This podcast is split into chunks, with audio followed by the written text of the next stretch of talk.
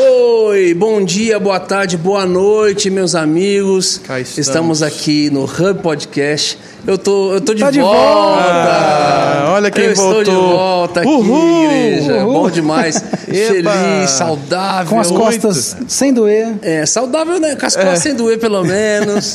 Então, estamos aqui, tô feliz de estar aqui com os meus amigos. Titânio implantado na coluna. Vocês estão assistindo, vocês já sabem como é que tá sendo, mas tá sendo minha primeira vez aqui no meu ateliê, nesse espaço Bem-vindo, Brunão. novo aqui de Alphaville, Cacheta. Parabéns pelo projeto, parabéns pela iniciativa. Incrível esse ambiente. E aqui comigo tá o Medinaz, E agora aí? cabeludo, Ô, cara. Olha É. o meu topete. E Olha esse agora topete. com X, Ele fez Consegue? implante, tá ligado? Quem que fez implante? Nada, 3M. Alô, 3M. Você é louco, rapaz. Cabelo original, Jesus que fez. E aí, meus amigos, vocês estão bem, estão É sim. felizes? Baby Alive. Vocês estão gostando do meu topete? Baby Alive. reborn, tá ligado? Baby Reborn é aqueles que é muito real, né? Muito aí, ó. Borracha. Mas é isso, estamos aqui mais uma vez no meu ateliê. Ah, antes vamos cumprimentar o Vona. Ah. Como é que você tá, Vona? Vona? Como é que você esquece de mim? Você é orgulhoso. Jamais Agora que tá com o. Brunão do seu lado, você esquece de mim, né? Ah, é, a gente troca o gordinho, tá ligado? É verdade, mas eu sou. Eu prefiro Ó. ele. Eu prefiro ele, desculpa, Você não Vona. pode com essa parada mais de gordinho pra você estar na academia e tal, porque eu te vi na praia, tá, bebê? Não, pera aí. Te vi na praia. E outra, ele é meu personal training Olha, agora. Eu ô. não sei o que aconteceu com Eu ele, tô que mandando um antes da treinão. academia ele tava mais magro. Não, é. Cara, mas Não, beleza. É que tem uma. Ok, mas, mas esse é detalhe. Não, mas Gente, agora ele é meu a gente personal. tá puxando o pior tipo de assunto que a gente tem perto do nosso convidado. É não, verdade. mas eu dei Porque, umas tipo dicas assim- pra ele já. tá ligado? Tá igual Puxar aqueles um nutricionistas gordos, tá ligado? Gordinho. É, falei, puxa um ferro aqui, ó, a Mas, ó, posição. antes da gente falar do nosso convidado, deixa eu falar mais um pouco aqui do meu ateliê, porque bom. assim, ó, Um maravilhoso. maravilhoso. Você pode vir aqui, é um ateliê de arte terapia. Então você pode trazer a galera da igreja, do trabalho, da escola, da faculdade. Vem pra cá todo mundo e faz um. um, um um- eu ia falar. Você ia mandar um, um É, inglês, um eu ia- schedule. É, um schedule. Ai, É uma programação com eles Isso, aqui. de arte terapia, cara, é muito legal. Acesse aqui na descrição, tem o arroba deles, meuateliê.arteterapia, pra você conhecer e marca a sua arte terapia aqui, porque Sua é session, muito legal. É, e vai aqui, ver ó, o sósia do Alok o jabazinho, ainda ó, o livro da Carla Medina, O Rei e o Reino, já está disponível aqui na, na descrição também.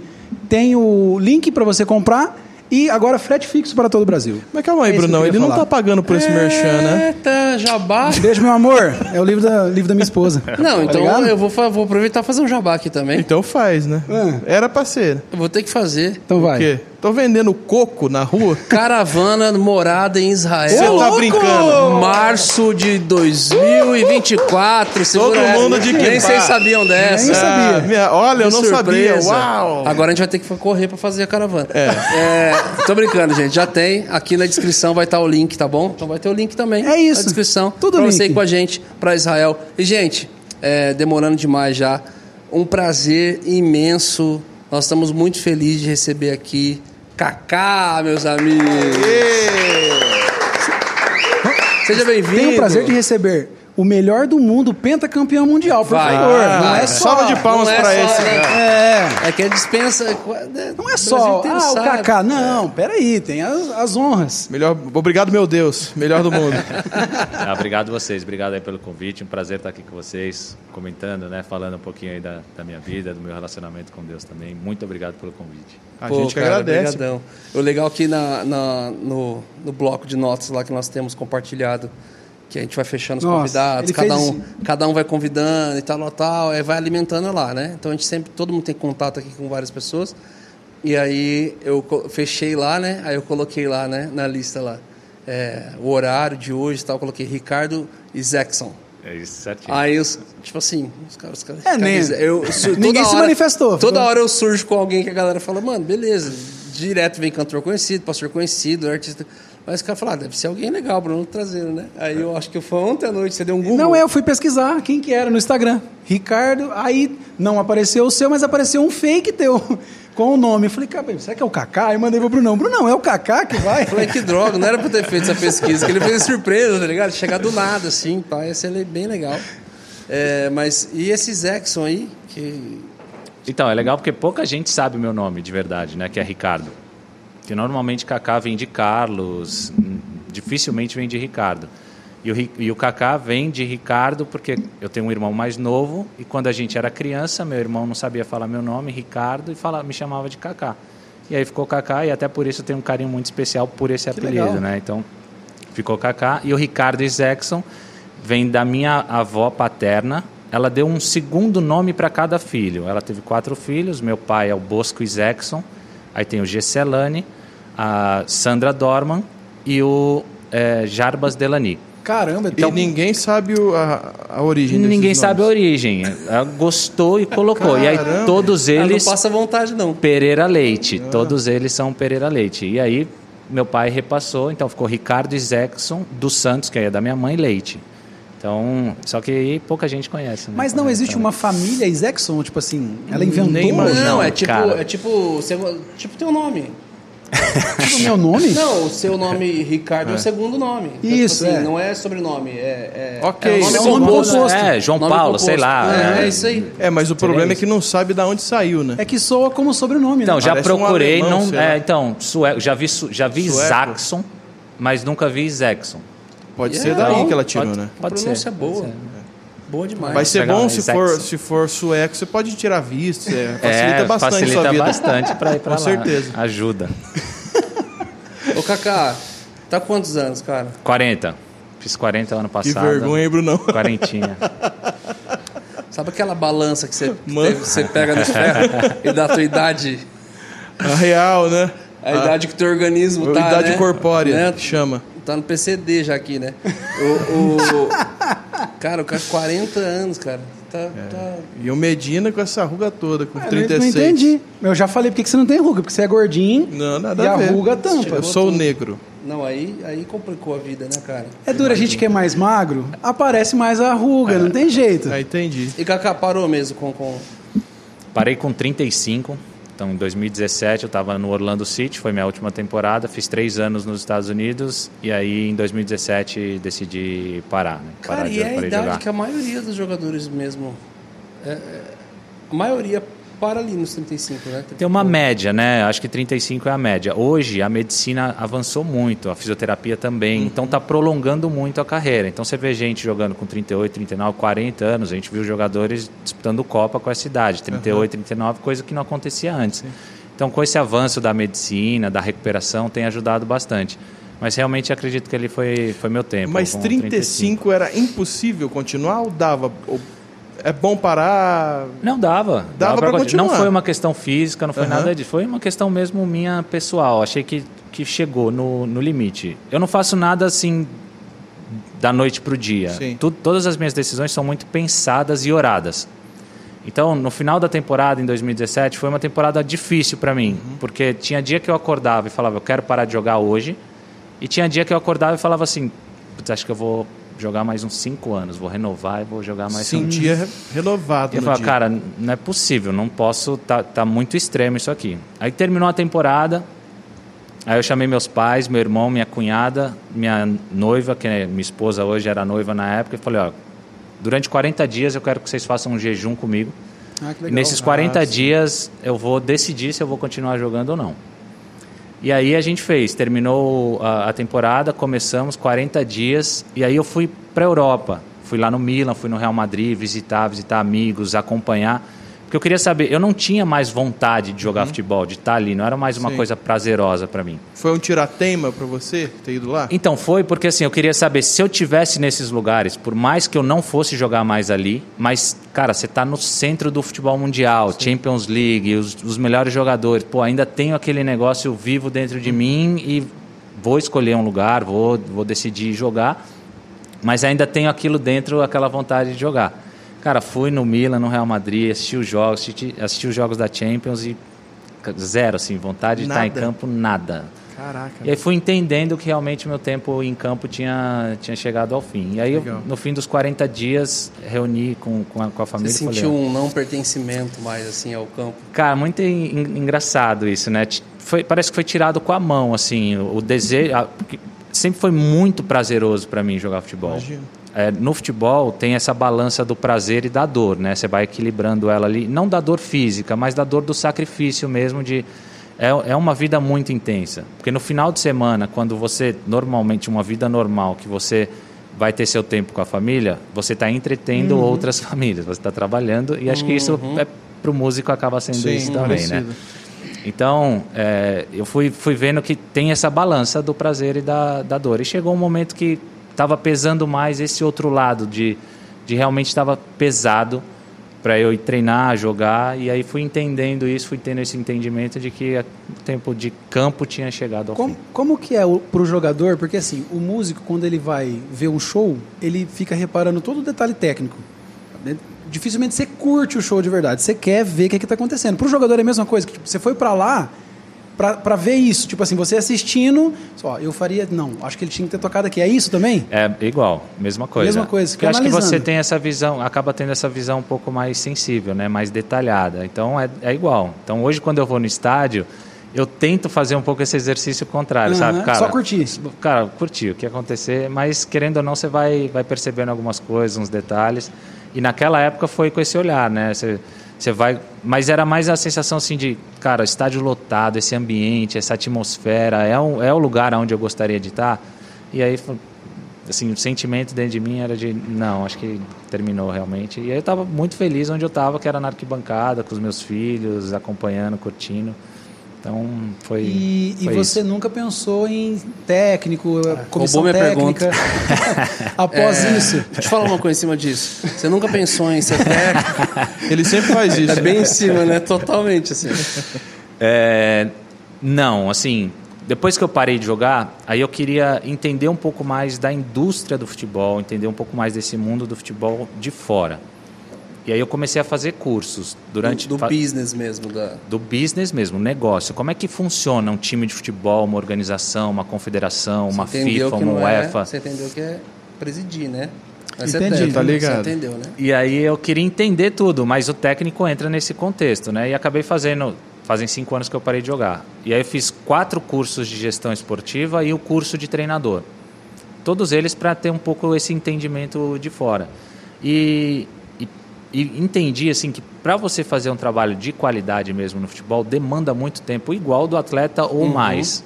E hoje é, é um tempo que eu não estou muito disposto a, a- vou falar sacrificar, mas quando você faz uma coisa que você gosta muito, não é um sacrifício, né? Aceder, né? a ceder, muito mais essa palavra, obrigado, é, a ceder é, esse tempo. Então, hoje, para mim, o tempo familiar, para mim, é muito importante. Tempo com os meus filhos, tenho quatro filhos, Luca e Isabela, Luca tem 14, Isabela 11, Esther 2 anos e a Sara, que é recém-nascida, tem dois meses.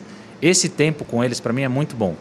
É, tempo de estar junto, de acompanhar na escola, de levar nas atividades. Então, isso para mim hoje, para ceder esse tempo, para ir para voltar para o futebol, se não for um direcionamento muito claro de Deus, eu realmente acredito que é o tempo de, de cuidar da, da minha casa, assim, da minha família, com essa questão do tempo.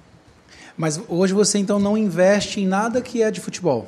Nada ligado a futebol. Não, investimento nem Não, é- financeiro, nem de isso. tempo. É, por nem- exemplo, eu vi um podcast agora esses dias com o Ronaldo Uhum. e ele tem muito empreendimento ligado ao futebol, muitas coisas. Muito. Ele tem dois clubes, né? Hoje ele tem o Valladolid na Espanha, tem o Cruzeiro aqui no Brasil e ele tá, tá envolvido nisso o tempo todo. Então, recebi muitos convites ao longo desses cinco anos para voltar. E todos eles, como eu falei, todos eles orados, né? Então, é engraçado que eles chegam com a proposta e falam assim, me dá três dias para eu responder. e são três dias de realmente de conversas, aconselhamento com o pastor, com a família e tudo mais, e jejum e oração para eu entender se realmente é porque eu acredito que eu só, só vou voltar e vou voltar para o meio do futebol se tiver um direcionamento muito claro de Deus, assim, ó, é, é ali que eu te quero é, nesse momento. Porque hoje o entendimento que eu tenho é de, assim, cuida da sua família. É, eu tenho esse entendimento hoje muito claro. Mas você continua jogando aí, pelo menos com os amigos. Uma por vez por semana.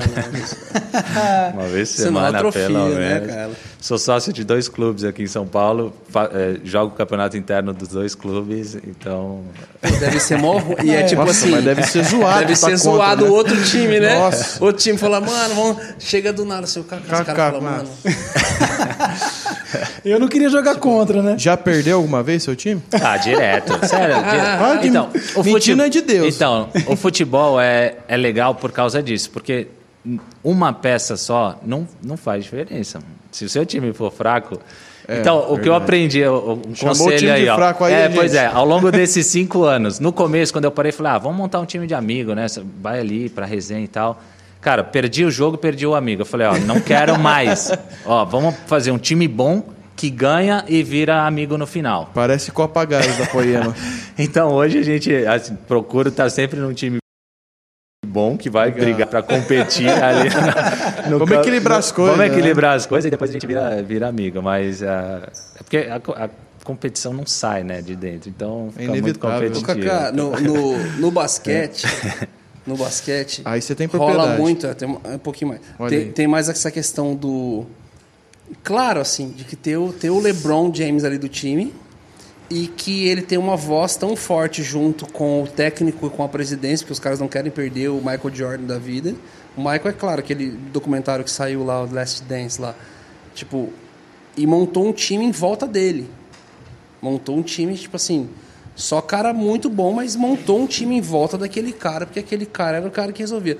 No futebol mundial rola muito isso, porque é muitos jogadores. Ou não? Eu acho que quanto mais atleta você tem num grupo, isso é menos evidente. Então, PSG, por exemplo.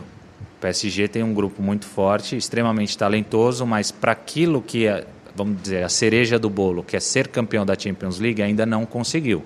Ganha o campeonato francês, várias copas, é um time vencedor, é, mas para aquilo que é a, cereja do bolo, que é o sonho né, de, do PSG ser campeão da Champions, ainda não conseguiu. Então, no basquete, como são cinco atletas em campo, eu acho que é, sobressai um pouco mais. Mas mesmo assim, você vê esses caras todos entendendo o- a importância do coletivo. Então, quando o LeBron vai para o Miami, ele monta um time. Ele fala, cara, não consigo sozinho, preciso montar um, um time aqui. Então, ele diminui o cap dele traz Chris Bosh, tá, traz, o Dwayne Wade acho que já estava lá, mas ele monta um time porque ele queria ganhar a primeira competição dele de NBA. Aí ele ganha, volta para o Cleveland entende, pô, calma aí, mas já entendi que eu preciso montar um time. Posso ganhar um pouco mais, mas preciso montar um time. Então, mas quanto menos atleta, eu acho que um atleta só acaba sobressaindo mais. No futebol, como são 11, no final acabam sendo um pouquinho mais, né? Colocar uns 15, 16, que você precisa ter umas peças boas de reposição. Esse único atleta, ele, ele acaba sofrendo um pouco mais e acho mais difícil você montar um time em volta de um, de um jogador só. Muito, O muito Kaká, bom. Chegou a pergunta da galera aí. chegou, mas antes de ir pra galera, o... Cara, é, o que que é... Você tem título, todos os, os maiores, talvez? Tem algum título grande que você não tenha? Que, tipo assim, cara, isso aqui não conquistei. Interclasse. Na quinta série, você ganhou Interclasse? Não, eu fui, eu ganhei bolsa de estudos no objetivo para jogar pelo colégio. Então eu acabei tendo alguns títulos aí. Até da Interclasses, aí, tá vendo? Qual que foi o seu primeiro Então, título? Meu primeiro título foi. Eu estudava no Colégio Batista. Então, meu Aham. primeiro título foi no Colégio Batista, o torneio interno do colégio. Esse foi meu primeiro título. Meu time era a Itália. Minha mãe tem a gravação em casa dos videozinhos. Caramba. Era a coisa mais, mais legal de assistir. E esse foi meu primeiro título. Aí o objetivo me viu jogando, fez uma proposta né, para os meus pais de bolsa de estudos para eu jogar para lá. Mas ali você não tinha escolinha, nada, você não fazia nada. Tinha, Já, já, tinha. já, jogava numa escolinha, porque meu professor de educação física, é, meu primeiro ano no Colégio Batista, eu tinha sete anos. Aí o meu professor de educação física chamou meus pais, chamou minha mãe na escola e falou: Olha, seu filho é diferente dos outros alunos com relação ao, ao, ao talento com a bola, então aconselho a senhora a matricular ele numa escolinha de futebol. Ah, foi teu olheiro ali. Foi meu olheiro. Então, meu primeiro professor de educação física, professor Rodrigo Montoro, Legal. indicou, fez né, essa consideração aí para minha mãe, para aconselhou para que ela me matriculasse numa escolinha de futebol. E Legal. aí partiu daí. O, que eu, o que eu ia perguntar Pera- ah, sobre, sobre título aí, sobre essa questão... Não, mas deixa eu dar essa linha aqui. Ah, então vai. Perdão. É, porque, tipo assim, na, pô, na eu tenho 36. É, a gente tá tudo aqui mais ou menos na mesma pegada dos 30, tipo, caminhando. caminhando é bom. Isso é aí, é 30, Isso é né? ótimo. É, 35 eu tô ali, caminhando. caminhando. Joga no 30. Cara, joga no 30. E, e, cara, parece que tinha muito mais, não sei se é impressão minha, tô errado, mas parece que tinha muito mais menino querendo ser jogador do que hoje, assim, olhando o parâmetro das crianças. Né? Hoje, a galera quer ser influência, É. quer ser sertanejo, dupla sertanejo, TikTok. Tem muito mais disputa, né? Com as coisas. Mas quando ali na sua infância que você, assim, foi desde pequenininho, você falou, cara, eu quero ser jogador, isso aqui eu quero fazer. Ou não, era quando o lazer passou a ficar um negócio, não, cara, eu acho que eu vou fazer isso aqui da minha vida. Então, Brunão, no começo é por amor mesmo. Eu jogava futebol porque gostava muito de jogar futebol. Mas nunca pensei em ser um jogador profissional nessa idade, né? 7, 8 anos. E aí isso vai começar a ficar sério quando eu tinha uns 15 anos.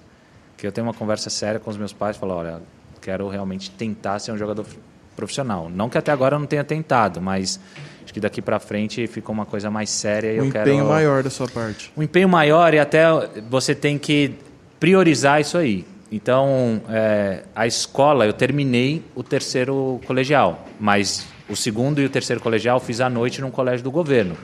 Então, a prioridade era realmente treinar de manhã e de tarde, me preparar para isso e aí terminar o- o- os estudos. Mas então, você coloca isso como realmente uma grande prioridade e aquilo ali é onde você vai investir o seu tempo. Sim. Então, foi com uns 15 anos mais ou menos que isso aconteceu. O, o que que você talvez ganhou os dois, os dois maiores títulos que, o, que um jogador pode ganhar, que é o melhor do mundo e é a Copa do Mundo. O que que é, o que que é mais não importante, mas também importante, mas o que que pesou mais para você? A Copa Talvez do Mundo mais ou, ou emocionante. o melhor do mundo? Ou qual foi o peso de cada, né? É, pode ser também. Então, os caras te cortaram, mas eu vou voltar então na sua pergunta. Brincadeira, na, brinca... na questão do- dos títulos. É, eu nunca disputei uma Olimpíada. Eu Ah, acho que seria verdade. muito legal Ah, ter disputado uma Olimpíada, porque a Olimpíada tem faixa etária, né? Até os 23 anos. Então, no ano que eu tinha idade, eu jogava no Milan. O Milan não liberou para disputar pré-olímpico, era um outro sistema e acabei não disputando a Olimpíada. Era uma vontade que eu tinha muito grande de disputar a Olimpíada. Nunca fui campeão de um grande título no Brasil, um campeonato brasileiro, uma Libertadores. Você fala assim, se, fa- se você quiser falar no que faltou, dá sempre para pegar uma coisa ou outra, né? Mas sou extremamente grato por tudo aquilo que eu conquistei, né, no, no futebol. Você, Então, você foi para a Europa com quantos anos? com 23. É. Fui com 23 anos. Tudo que você conquistou foi pra lá, então. Ah, tudo que eu conquistei. é, no São Paulo, conquistei um Rio São Paulo, que foi um título inédito que o São Paulo não tinha. Ah, então, sim, para mim, foi muito gratificante ter esse título com o São Paulo também, porque eu cresci ali, fui formado no clube. Então, Uhum. ter essa marca, por mais. Depois eu voltei em 2014 e a gente foi vice-campeão brasileiro. Não, não é campeão, né? Mas foi assim uma passagem muito legal também, é, essa volta no São Paulo. Mas, sim, de novo, voltando, se, se, se colocar o que faltou, dá para colocar, complementar aí. Sim. Mas eu acho que meus, é, meus títulos foram realmente muito mais do que eu pedi ou pensei, né? Tem um versículo que fala isso. E realmente muito mais do que eu podia pensar ou imaginar. E aí, a Copa do Mundo eu acho que é, tem um peso um pouco mais importante do que o prêmio é, de melhor do mundo. Porque é por essa questão do coletivo. Então, eu, o prêmio da FIFA hoje do melhor jogador do mundo, ele está muito relacionado ao coletivo, que é uma coisa que eu acho muito favorável. É, não tem como você conquistar nada no futebol individual. Então, o, Messi, Cristiano, eh, eu acabei tendo esse prêmio. Eu só conquistei porque eu tive, eu fui protagonista de conquistas coletivas. Se isso não tivesse acontecido, eu não, não teria tido aquele prêmio em si. E aí, a, a Copa do Mundo é muito reflexo disso. É um time, um grupo muito forte que, cons, que consegue ser campeão mundial. Primeiro, muito difícil você che- disputar uma Copa do Mundo, a sua seleção. Para o atleta, muito difícil disputar uma Copa do Mundo. Hoje alargou, mas eram 23 jogadores. Hoje a última foram 25, 26, 25, 26. Então, o número de atletas muito pequeno, de 4 em 4 anos. Sabe, É muito, é, é A muito janela é pequena. filtro para você chegar e ter essa conquista. Então, o prêmio, a, a conquista da Copa do Mundo, realmente, ela, ela é Fora muito... o peso da nação, né? Ela é muito especial. Você carregar né, o peso da nação, Aham. essa importância de, de, de levar seu país. Realmente, a Copa do Mundo ela é muito especial. Pode Só, não, só um parênteses, porque vezes- hoje em dia, né, quando você escolhe um, parece que o outro é uma. É, não. Você gosta de maçã ou de pera? Você fala, que gosta de ser, maçã. né, Não, mas por que você não gosta da pera? Não, eu só prefiro. Então, o prêmio de melhor do mundo, para mim, é muito especial. Assim, é realmente é um presente de Deus, eu acredito. Nunca sonhei em ser o melhor jogador do mundo. Sério? Nunca imaginei né, isso. Eu tinha o sonho de três coisas: ser jogador profissional de São Paulo, é, jogar uma vez com a camisa da seleção e jogar num grande clube europeu. Para mim tava esse aqui, meus Eram os objetivos. três maiores objetivos. Tá ótimo isso aqui. E aos poucos você vai, pelo Passou menos no um meu caso, né? né? Você vai aumentando e vai, conforme as coisas vão acontecendo, fui colocando outros objetivos. Mas na minha cabeça isso aqui tava, tava ótimo. E aí é o relacionamento com Deus realmente que ele nos surpreende cada vez mais. Com certeza. Cheguei realmente muito mais longe do que eu pude pensar. Você imaginar. sente que a Copa do Mundo é é uma fala. Eu não sou um, um- um grande apreciador de futebol, né? É um nada apreciador Né? de futebol. Não entendo quase nada. Mas assim, Sabe nem o que é parece impedimento. que. Sabe o que é é, impedimento? Impedimento, sei, sabe. sei. Você Não, torce para que time? Eu? Nenhum. Malemar Corinthians. São Paulo, fala São Paulo. Corinthians. São Paulo. Não, eu sou corintiano. Fala São Paulo. Eu não nego fogo. É Só para saber se você entende ou não de futebol. É, já viu que não, né? Bom, Pra mano. você não. Falei Corinthians não, né? Não. Sabe de nada. De- Deixa eu falar. Dá- Tem um feeling, parece, que a Copa do Mundo não traz tanto mais aquela paixão pro brasileiro. Você sente isso? Não é tão alvoroçado, parece que quanto, como antes, entendeu? Não sei se é por causa desse gap de vitória, acaba ficando um pouco pra trás na, na- na memória do brasileiro. É um, é um feeling meu, eu tô falando como um leigo, tá? Eu acho É- que o é uma 7x1 coisa- deu um baque na galera. Não, mas eu falo, acho que antes Em disso, casa. tá, Em tá mim ligado? foi. Em mim também. Não, Só que aí agora essa Copa ressuscitou de novo, assim, o, o torcedor.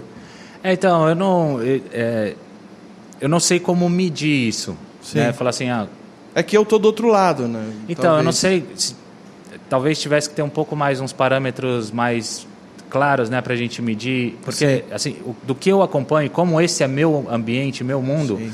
É, para mim foi muito forte essa Copa agora. Ver meus filhos colecionando os- o álbum, uma galera atrás É, querendo e Parece tal, que deu uma ressuscitada maior. ver meus filhos chorando quando o Brasil perdeu, sabe? É, são, são muito pequenos. Minha filha tem 11 anos, ver ela chorando, é, sabe? Aquela, aquela dor, aquele sentimento. Você fala, puxa, acho que o brasileiro tem, né? No momento Sim, de Copa sim. do Mundo, principalmente, tem esse, esse sentimento com Aham. relação à seleção e tudo mais. Então, como é o meu mundo e o meu ambiente, eu não, não sinto tanto essa essa distância do futebol do, do brasileiro com a seleção. Tem toda essa questão do hoje a maioria dos jogadores brasileiros jogam fora do Brasil. Uhum. A maioria dos amistosos são É, fora. o mainstream da parada tá pra fora. então, né? acaba não tendo tanto esse contato. Mas durante a Copa do Mundo, eu acho que eh, o brasileiro vive realmente. é, e, e a gente está falando de 200 milhões de pessoas, Sim, né? sim. Então, às vezes, é- eu falo por mim Pode mesmo. às vezes, percepção a- regional. minha percepção, às vezes, é putz, uma percepção pequena, né? E, É. e, e é um vídeo muito marcante para mim da Copa de 2002, porque o o Filipão usava alguns vídeos motivacionais mostrando várias regiões do Brasil torcendo pra gente. Ah, que Sim. legal. Cara, tem um vídeo do sertão, uma, uma portinha, uma TV em cima e atrás dessa portinha uma fila com um monte de gente assistindo a Copa pelo vão, assim. Enfileirado pra conseguir ver. Enfileirado para conseguir ver o jogo eh, durante a Copa do Mundo. Então, aquilo para mim é muito marcante. Ah, não, E- foi muito forte 2002. então, é um pouco. E, e não era o horário eh, Japão e Não, Coreia, né? a Então, gente- um horário a totalmente gente se fora desdobrava do. pra assistir. então, É. para mim ficou muito mar- marcado isso de que muitas vezes a gente, nossa percepção acaba sendo pequena com Sim, relação sim. a tudo aquilo que é o, é o tamanho do Brasil e o sentimento representa. do brasileiro com seleção. é. Sim, sim. E quando veio a, a, a convocação para a Copa, como que, como que foi isso? A de- eu, Ah, eu fui para três, né? 2002, Sim. 6 e 10. Então acho que a primeira foi a É, mais. Então, a primeira foi a mais, assim, as 2006 2010 já contava com a convocação.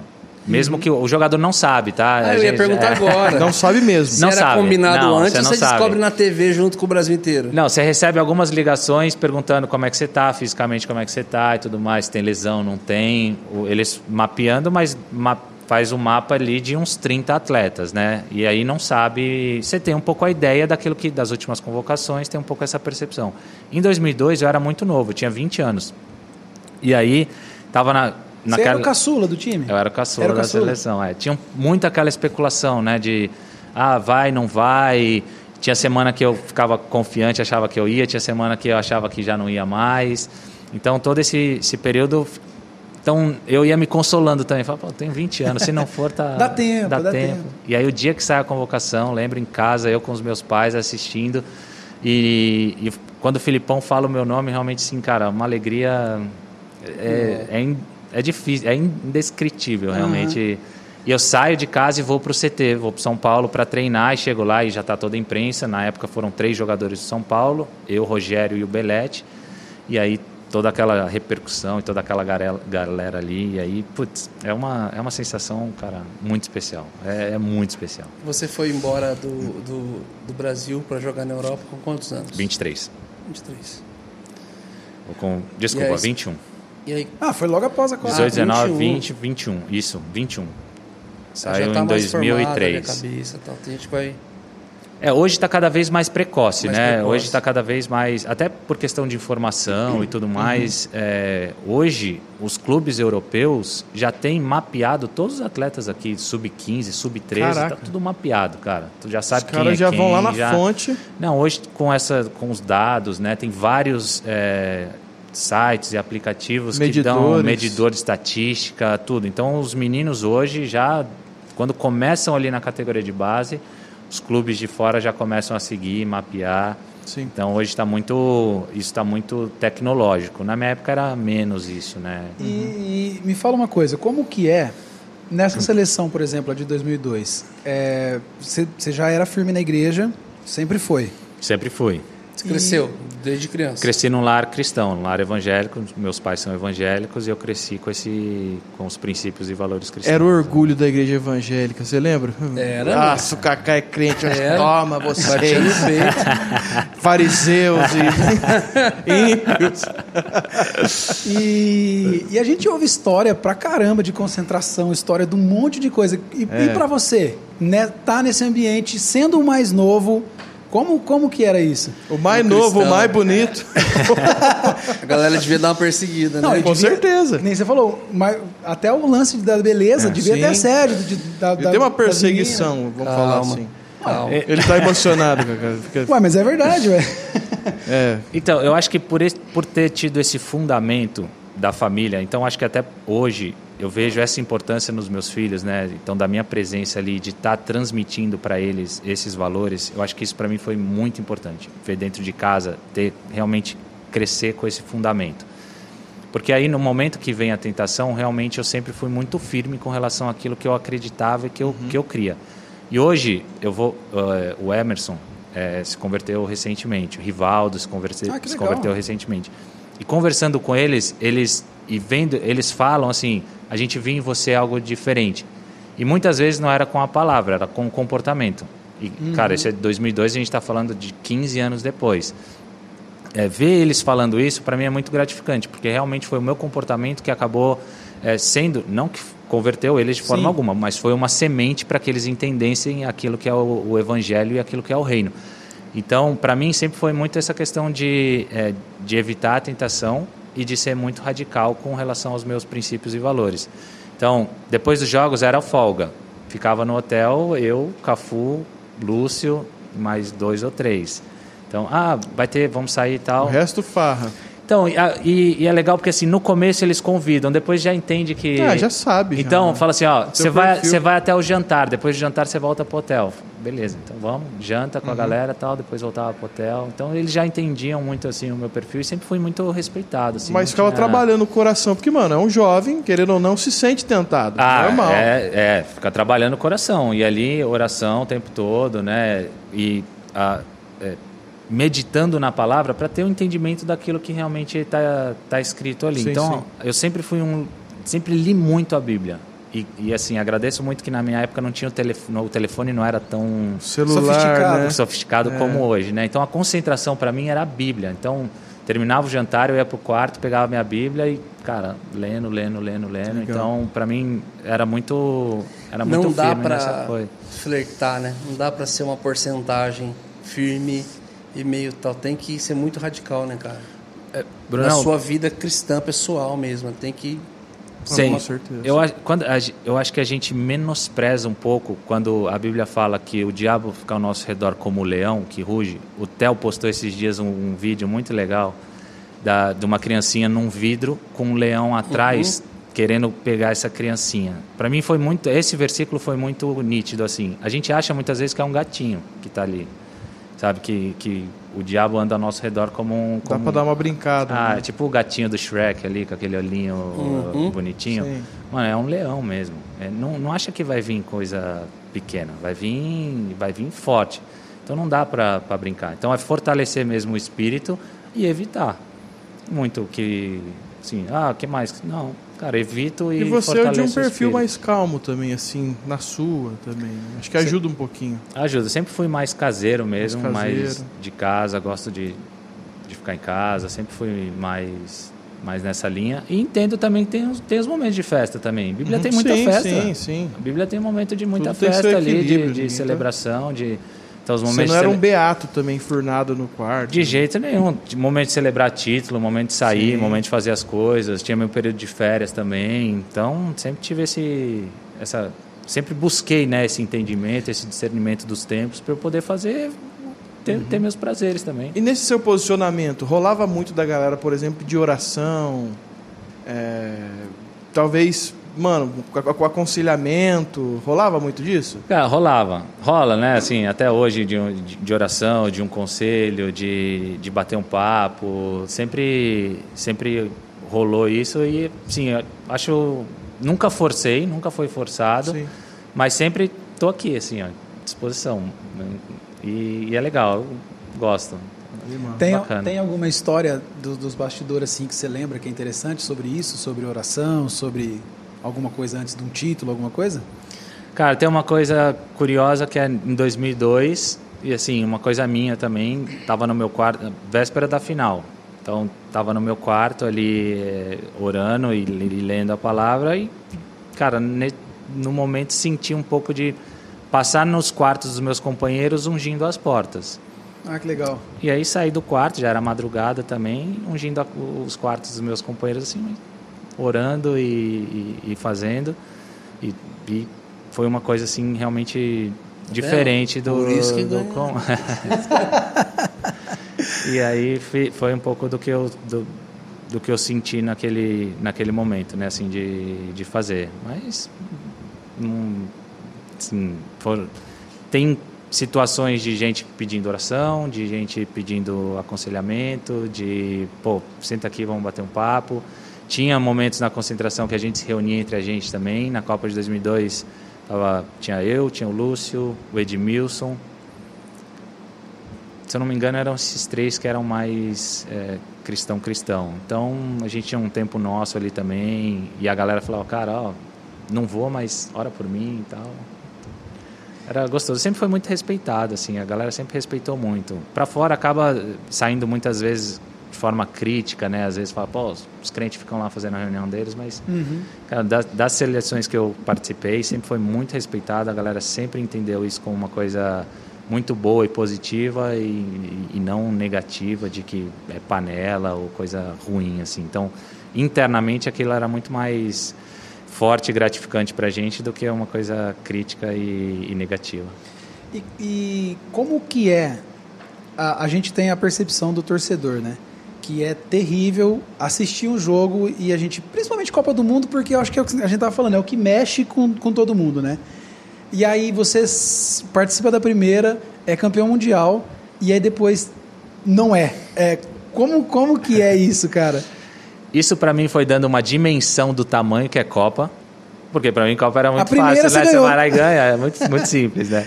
Então, quando você perde, você, você entende cada vez mais a dificuldade de ganhar. Então, pra mim foi dando essa dimensão. E, e foi dando, foi, fui entendendo através do futebol cada vez mais que o resultado não estava nas minhas mãos. Então, isso em qualquer área da vida, né? Muitas vezes a gente se preocupa com o resultado. E aí, é, o conselho, né, do que eu aprendi na minha vida cristã, é deixa realmente na, nas mãos. O resultado está nas mãos dele. Então, na, na minha mão está o regar, o plantar, o semear, o crescimento e, a- e o fruto está na, na mão dele. Então, o futebol foi, foi me ensinando muito isso, de realmente fazer com excelência aquilo que estava na minha mão e não me preocupar muito com o resultado. E aí, acabava, com isso, acabava me divertindo muito mais, porque muita coisa que não estava na minha mão. Cara, entra em campo, treinou, se preparou da melhor maneira possível e vai Tudo que estava ao teu alcance você fez. vai curtir. Então, ter a consciência tranquila de que eu fiz com excelência realmente aquilo que estava nas minhas mãos. E aí o, o, resultado vem, vem do Senhor. E aí tem esse lado, essa visão cristã, né, que, é, que é o que eu gosto de enxergar, e tem o lado futebol técnico, que você olha, pô, alguém podia ter marcado o Henri ali Sim. melhor, né? você entra em outros detalhes, mas é, no entendimento, assim, numa cosmovisão maior, meu entendimento é essa de, cara, foi uma experiência derrota difícil, muito difícil, tanto para para a França quanto para a Holanda em 2010. Momentos difíceis, seleções dif diferentes, atletas diferentes, treinadores diferentes, mas duas experiências assim para para mim como cristão e formação de caráter e entendimento de, de relacionamento com Deus muito importantes assim fundamentais eu, eu tô com um mentor Medina aqui de perguntas ah. ah, ele vem ele vem de um lugar maravilhoso inclusive Hub Games Hub, Hub Sports né? André Justino está André aqui. André Justino está aqui, Hub Sports, né? Novidades maravilhosas breve. Kaká, é... preconceito por ser cristão já sofreu? Em campo, em time, alguma coisa do tipo? Já sentiu que a galera te deixou meio de escanteio? Pesou em alguma coisa? Usou até um termo do futebol, deixou de escanteio. É. Você entendeu? Você entendeu a minha propriedade? Você acha que né? veio pronta pra é. Eu, eu brifei, rapaz. Alô, produção? Voz da consciência. É, não, nunca nenhum tipo de preconceito. E mas... nem pela questão de, tipo assim, perdão, mas pela questão de preconceito de a maioria, tipo assim, dentro da nossa questão aqui Brasil, uhum. a maioria dos jogadores que a gente conhece veio da periferia, tal, e você não tem um contexto de periferia, né? Eu lembro que já teve reportagem que foi mostrar o prédio que você morou, que você cresceu, não era, é, não era rico, mas tipo assim, não Exatamente. era periferia. Não tal. era, não sobrava, mas não faltava. É, era não isso. Tinha um negócio assim da, da, da, teve assim no início ali, nem categoria de base, alguma coisa assim. Então teve, teve. Em alguns momentos tiveram essa essa questão de é, de acharem que eu estava tirando o espaço de alguém. Fala assim, você não precisa disso aqui, você tem outras oportunidades. Então, mas não viu como estudar. uma paixão? Exatamente. Mas nessa idade, dizer, na adolescência ali, é, não tem, não tem né? tanto esse discernimento, né? Então você acaba é, tem esse tipo de, de, de situação. Mas para mim teve uma coisa que foi muito importante, porque meus pais, eles, numa sabedoria realmente assim, divina, eu morava perto do estádio do Morumbi. Uhum. E os meninos que moram em concentração, eles ficam alojados ali. Então, eles ficam às vezes seis, sete, oito meses sem ir para casa. E o que, que meus pais faziam? No final de semana que os meninos não podiam ir para casa, meus pais convidavam para ir para nossa casa. Ah, que legal. Então, muitos deles cresceram dentro da minha casa. Então, meu, meu, meus pais. Sua mãe praticamente mãe, cuidava. Cuidava, cu, é, cozinhava para eles. Às vezes queriam uma comida especial, um doce, enfim. É, cresceram ali nesse, nesse ambiente é, dentro da minha casa. Então, isso ajudava muito no meu dia a dia também, porque eles entendiam que, cara, ele, ele também está aqui, está ajudando, gerou uma, tá, gerou uma proximidade com esses com esses jogadores, né? Então acabava tendo essa, esse entendimento da galera, mas tinha uhum. uma, uma outra que um pouco mais é, extrema que entendia eu como uma ameaça, né? Falava, cara, você não precisa, a gente precisa, eu preciso disso aqui para levar alimento para uhum. não para minha casa, mas para 10 é pessoas. Isso aqui é a minha única opção. Você está tirando o meu você tá espaço. Tá... E aí acabava tendo essa, essa competição um pouco mais. Mas mais hoje, acho mais que a garotada tem mais entendimento disso por causa da informação, né? Tem, hoje em dia tem um pouco mais essa informação, mas uhum. diria que a competição é, é, igual. Talvez não seja tão explícita, né? Uhum. Porque naquela época até a divulgação não era tão grande. Hoje em dia acho que tem um pouco de receio de isso acabar se tornando público, sim, né? Tem sim. um pouco esse, esse receio. Mas a competição na, nas categorias de base é muito, é muito acirrada, realmente é, é muito grande. Entendi. Tem uma história aqui que chegou para mim de que você foi na piscina e quase sofreu um acidente na piscina, é isso? É, eu com 18 anos, num acidente de piscina, sofri, fraturei o pescoço. Meu Deus, mano. Caramba. É o famoso mortalzinho. É, não, não, não, não tomo água, cara. Tobo água? Descendo num toboágua. Pegou em alguém? Não, do jeito que eu desci, piscina rasa, né? De, de toboágua, do jeito que eu desci, bati com a cabeça no fundo da piscina. Nossa, E fraturei a sexta vértebra do pescoço. Caraca, velho. Isso eu tava no sub-20 de São Paulo, véspera de subir profissional. Meu Deus. E aí tive esse acidente. Só que esse acidente, esse, esse acontecimento na minha vida, ele é um testemunho muito grande. Uhum. Porque assim, ele é muito sobrenatural. Todas as fases dele. Então, eu era titular do Sub-20 de São Paulo, estava jogando, e aí com três cartões amarelos, fiquei suspenso. Fui passar um final de semana na casa dos meus avós paternos, que eram de Caldas Novas. E aí, descendo no escorregador, aconteceu isso. Bati com a cabeça no fundo da piscina, fraturei a sexta vértebra e voltei para São Paulo.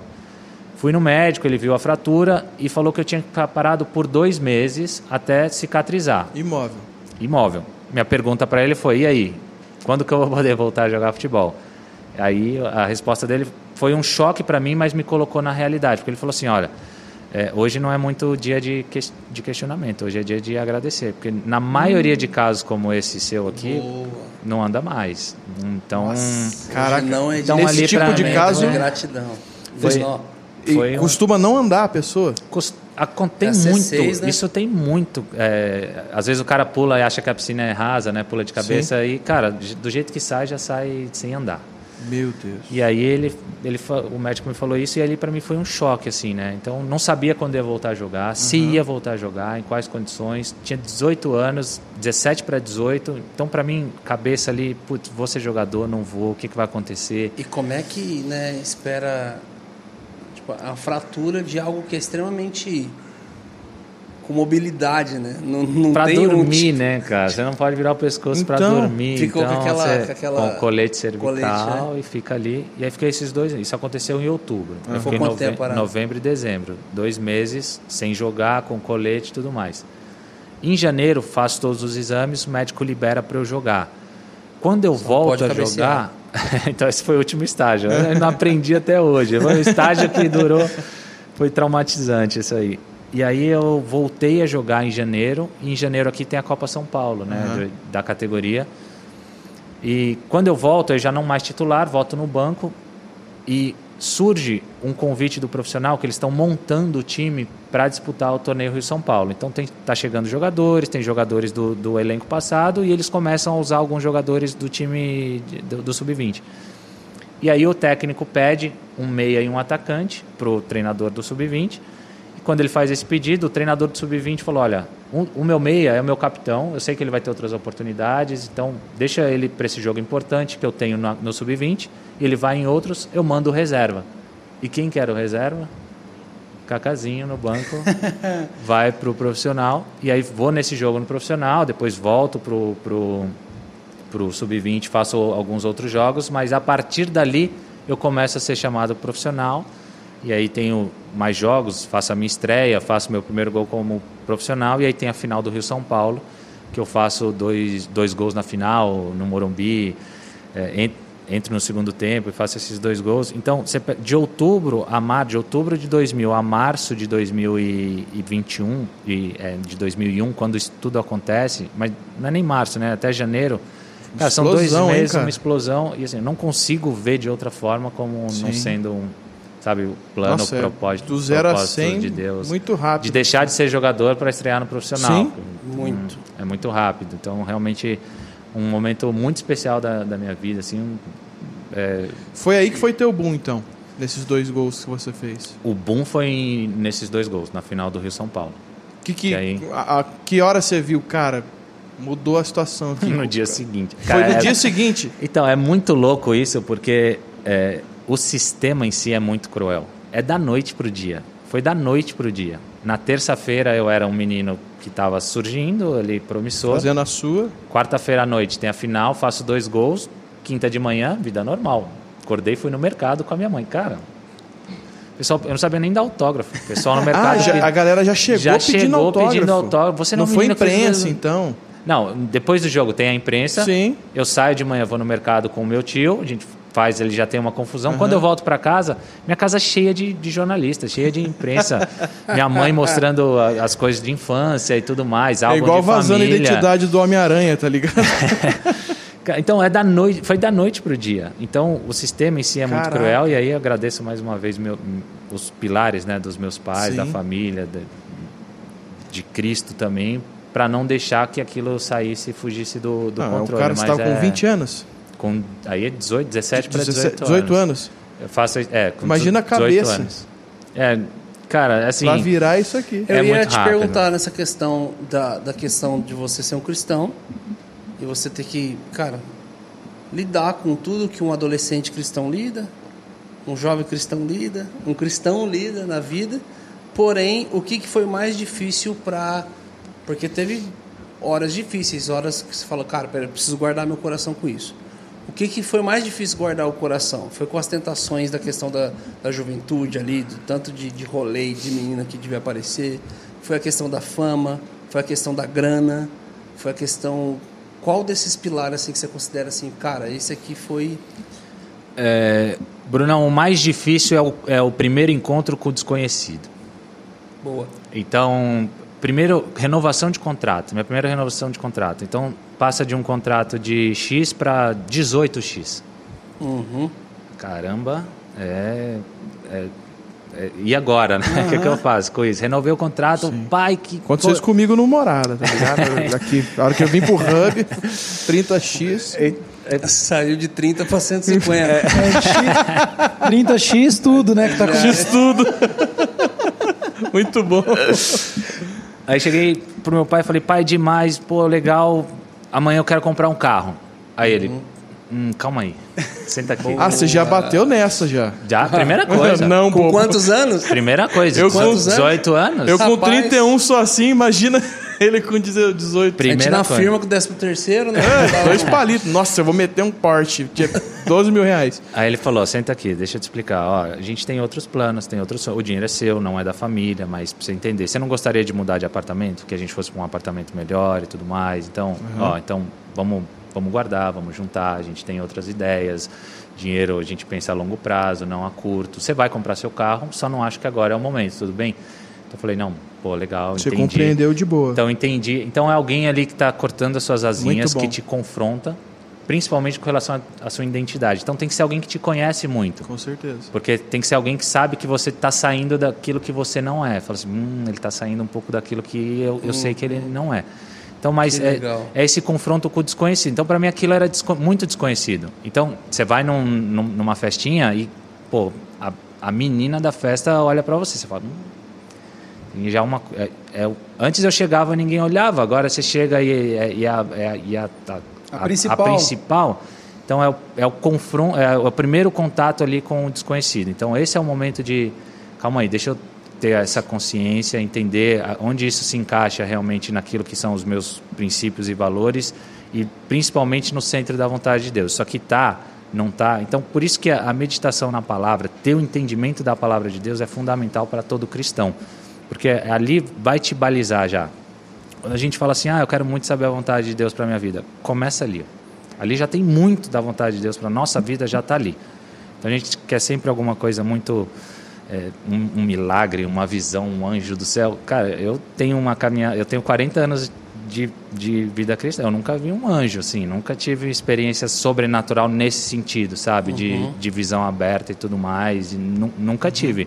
Mas tenho muito essa, essa sensibilidade da, Presbiteriano, assim, né, Bruno? da voz do Espírito realmente de, de todos esses direcionamentos. Então, e acredito que a palavra ali sempre foi esse balizador. Então, tenho muito consciência daquilo que a palavra diz para entender qual é o a, tá no centro da vontade de Deus é o que eu mais quero. Amém. Boa. E, e Kaká, a questão de, do business do futebol. Por exemplo, eu estava conversando, meu, meu cunhado ele já foi jogador, e aí a gente estava conversando e tal, ele falou, cara, hoje é tudo empresário, Bruno. Se não for um empresário, não tem como. Hoje tem cara que é malemar, e tem menino que às vezes tá, é muito bom, mas se não ter o empresário certo, não vai chegar e tal, tal. Isso é, isso é verdade? Não é verdade? Como é que tem como alguém ser muito grande de futebol sem ter tido um empresário ou o caminho com os clubes geralmente são os empresários mesmo? Acho que mudou muito hoje. Hoje, o, antigamente tinha as chamadas peneiras, né? Hoje em dia isso é cada vez mais difícil, é mais por indicação. Mas se o menino é bom, em algum clube ele vai cair. É, Você né? pode ter certeza que algum clube, ou através do empresário ou não. É que hoje os empresários também eles estão cada vez mais é, pegando cada vez mais cedo. E é um mercado que eles, ele, o, empresário ele não tem segurança nenhuma também nessa idade, porque ele faz um contrato ali com a família, mas é um contrato que não tem nenhuma validade, porque o menino não, não pode nessa idade também ter esse, Ter contrato. ter esse Sério? contrato, não pode ter esse vínculo nenhum com o empresário. Qual que é a Então, garantia do empresário, então? Cara, é a confiança Confia, é. Da família. da família. É a confiança de que, olha, eu estou investindo em você no momento que você ainda não é nada assim. E em ninguém. geral essa confiança é suprida? Cara, acontece muito de, de, de ilusão, assim, né? Eu tenho um menino, chega o Brunão e fala assim, cara, vou, vou investir em você, tenho contatos na Europa e tudo mais, e a família vai embora. Vai, e, e não tem nenhuma segurança. Não assim, rola. jurídica, não tem Jurídica. nenhuma segurança. Então, mas acontece muito. É que hoje os empresários eles estão pegando cada vez mais cedo Uhum. os meninos. Então, até por essa questão de estatística, de, de informação, de todo mundo ter esse contato muito mais cedo, Sim. acabam que esses meninos são mapeados mais cedo e os Tira é mais empresários certeiro também. pegando né? cada vez mais, mais cedo. Então, tá, na verdade, está mudando um pouco o modelo. Né? Antigamente tinham essas peneiras, tinham clubes sociais que acabavam formando um pouco, escolinhas de futebol que hoje cada vez Uhum. menos. Né? Hoje a escolinha é muito mais para entretenimento do que para formação. Então, os clubes realmente são os maiores formadores e os empresários são agentes importantes desse meio. Mas, não, é, de novo, trazendo para aquela perspectiva, a gente acaba Hoje a gente vive num mundo tão crítico, né, que a gente acaba tudo a gente traz para um lado negativo Sim. e crítico. Tem muito empresário bom, tem muito Sim. empresário honesto, tem muito empresário cristão, tem muito empresário com princípios e valores que ele não está ali para ganhar dinheiro, que ele está ali porque ele acredita na formação do ser humano. Como toda então, profissão. Como toda profissão. Então ele acredita muito, então tem muita gente séria também que Tem vários jogadores que se colocam nesse papel também, de tipo, tem. de tipo, cara, Mentorear, vou, né? vou, Investir. vou me tornar empresário de tal menino, porque eu vi que tem futuro, ou vou ser um investidor do- da carreira. Que eu não Tem. sei se mistura, se é a mesma coisa. Tem, tem muita gente. é, Hoje tem vários modelos, né? Tem aquele que é que, é, que cuida de toda a, a gestão do atleta. Porque Uhum. hoje o atleta ele não é só um atleta, ele virou hoje um clube de futebol é um É uma clube marca, com né? várias empresas dentro. Então cada Sim. atleta é uma empresa. Então o cara que tem marketing é um cara que tem rede social, Um é um cara que tem quase, né? é quase um prestador de serviço. Então é, ter esse E que às vezes essa- ganha muito mais com a publicidade do que no próprio time, né? Salário, né? O próprio salário. Até tamanho de rede social, às vezes um atleta que está ali no clube, ele é maior do que o clube na- nas redes sociais, sim. né? Uhum. Então tem essa é, saber como lidar com isso hoje no modelo de negócio de futebol é uma coisa bem bem interessante. Então hoje todo esse contato com os atletas, então a importância do empresário, do, do parente, do familiar, ele precisa ser um profissional da área. Não dá mais para ser uma coisa amadora realmente de ah, vai tocando aí, vamos ver o que acontece. Sim. Precisa ser uma coisa planejada, plano de carreira. Eu acho que isso é, é legal. é Em importante. geral, a família se envolve nessa administração? Ou às vezes não, deixa com o empresário em si? Não tem regra. Não, né? Depende. Tem, tem parentes que gostam de se envolver, tem famílias que não, tem pais que são presentes, tem pais que precisam trabalhar, precisam fazer outras coisas para suprir E não família quer se e, envolver e não mesmo. quer, prefere dar essa gestão para outra pessoa. Tem outros eh, parentes que acabam se envolvendo, primos, tios, alguém da família. Uhum. Não tem muito regra, mas na grande maioria das vezes é a pessoa de confiança que o atleta tem, né, que é o familiar. Então Sim. ele acaba sendo um familiar. É, até porque tem que tomar cuidado com os, os maus empresários também, que estão por aí, né? Da forma que a gente fala que tem os bons, tem os É, ruins tem, também, né? tem Então que tomar muito cuidado, né? tem que tomar muito E cuidado. essa. Existe uma, uma polêmica que muita gente fala a respeito do patrocinador, principalmente para a seleção, né? Que o patrocinador que decide a escalação. É, não sei nem se você entra nesse assunto, mas é, é Se quiser depois isso? corta. É verdade isso? Cara, nunca sofri nenhum tipo de. nem eu sofri e nunca vi internamente esse tipo de peso em decisões de atleta para jogar ou não. Eu sempre fui é, patrocinado de material esportivo pelo concorrente da seleção. Nunca, nunca ah, vamos colocar um outro por causa da chuteira. Não, ah, você sempre foi p- pelo concorrente. Sempre fui pelo concorrente. Eu tô com a Adidas há 18 anos. Nossa. Então, Quase é, sócio, E a seleção quase- é. E a seleção é Nike, é é, Nike. desde que eu tô na, na- desde que eu convivi, né, na seleção, sempre foi Nike. E Nunca tive, pelo contrário, sempre tive muito bom relacionamento com o pessoal da Nike que estava ali no dia a dia, é, conversava e tudo mais, e nunca vi nenhum tipo de decisão relacionada a isso, a sim. uma, ao, ao- ao patrocinador. Nunca presenciou nada. Nunca presenciei nada com, com relação a isso. Aquele Então, documentário do, do Last Dance, do, que é para ser sobre o Chicago Bulls, mas é, é só sobre o Michael, Michael Jordan. Jordan, né? Aí a, a seleção nas Olimpíadas, né? Eles, o patrocinador deles, eu não lembro qual marca que era, era uma marca específica de, de, de roupa da seleção. E ele era de outra. E, Aham. tipo assim, O Jordan, né? O Jordan. E aí, tipo, os caras falaram, cara, Jordan, é contrato, você vai Não, é ter na que... Olimpíada isso Ele- aí. Na Olimpíada. Aí ele falou, não, vocês vão ver o que eu vou fazer. O que você vai fazer? Você não comigo. pode... Tá, tá, tá. Cara, ele falou, eu vou fazer uma coisa que ninguém vai poder me criticar. Aí ele entrou coberto com a bandeira dos Estados Unidos, assim, ó. Em cima da marca. Que quem quer falar mal do cara? O Nunca. cara assim, ó, com a bandeira dos Estados Unidos coberto. Falou assim, mas essa marca não tem uma foto minha usando ela. Não conseguiram. 18 anos com a Adidas. 18 anos. Consegue um cara. boost pra nós? Alguma coisa mais barata? Passa o modelo que eu vou mandar. Não tem um lugar especial pra pessoas especiais Teve- na Adidas também? Mas esse pé aí tem que... Muito bom. Local especial, né? Da Adidas. Até Adidas. teve um, o Neymar agora na Copa, que ele é patrocinador da Puma, né? É. E aí teve um momento assim que eu, que eu reparei que ele puxou a camiseta bem em cima, a cueca tava muito alto aqui, assim, aquele Puma gigante, e a câmera pegou certinho, assim, ó. Ah, é um gênio, né? Não, é. Já fez o merchan Cara, dele. eu no- vi agora um vidinho explicando o Maradona. Você- você- no Instagram tá rodando pra caramba. O Maradona, ele sempre chegava no campo de futebol pra galera começar ali a aquecer, ele tava com o cadarço desamarrado. Os cadarços dele desamarrado e ele ficava batendo o pé e chutando bola com os dois cadarços amarrados. A vida inteira ele fazia isso. E todo o jornal, a mídia inteira ficava assim, por que que ele fica... Qual que é o ritual dele? Então, o mundo inteiro ficava filmando A a chuteira. chuteira dele. Assim, por que, que ele faz isso? Qual que é o ritual do Maradona? É superstição, tal, tal, tal, tal. Aí esses dias ele soltou. Falou, não, na verdade era só para trazer publicidade para a marca. Esses dias não, né? É, esses dias. Deus ele o já- livre. é. Tomara Né? que não foi esses dias, né? Você está entre nós. Sim, dois toques para sim. Tomara que não foi. Chegou aqui da minha, do meu sócio. Qual, Ô, qual- manda pra mim aqui, Ah, cara. Não, não pagou? Manda no direct. Não pagou, não tem. Ah, paga. Mentoria, meu amigo. Qual o melhor jogador que você jogou junto e o que você jogou contra?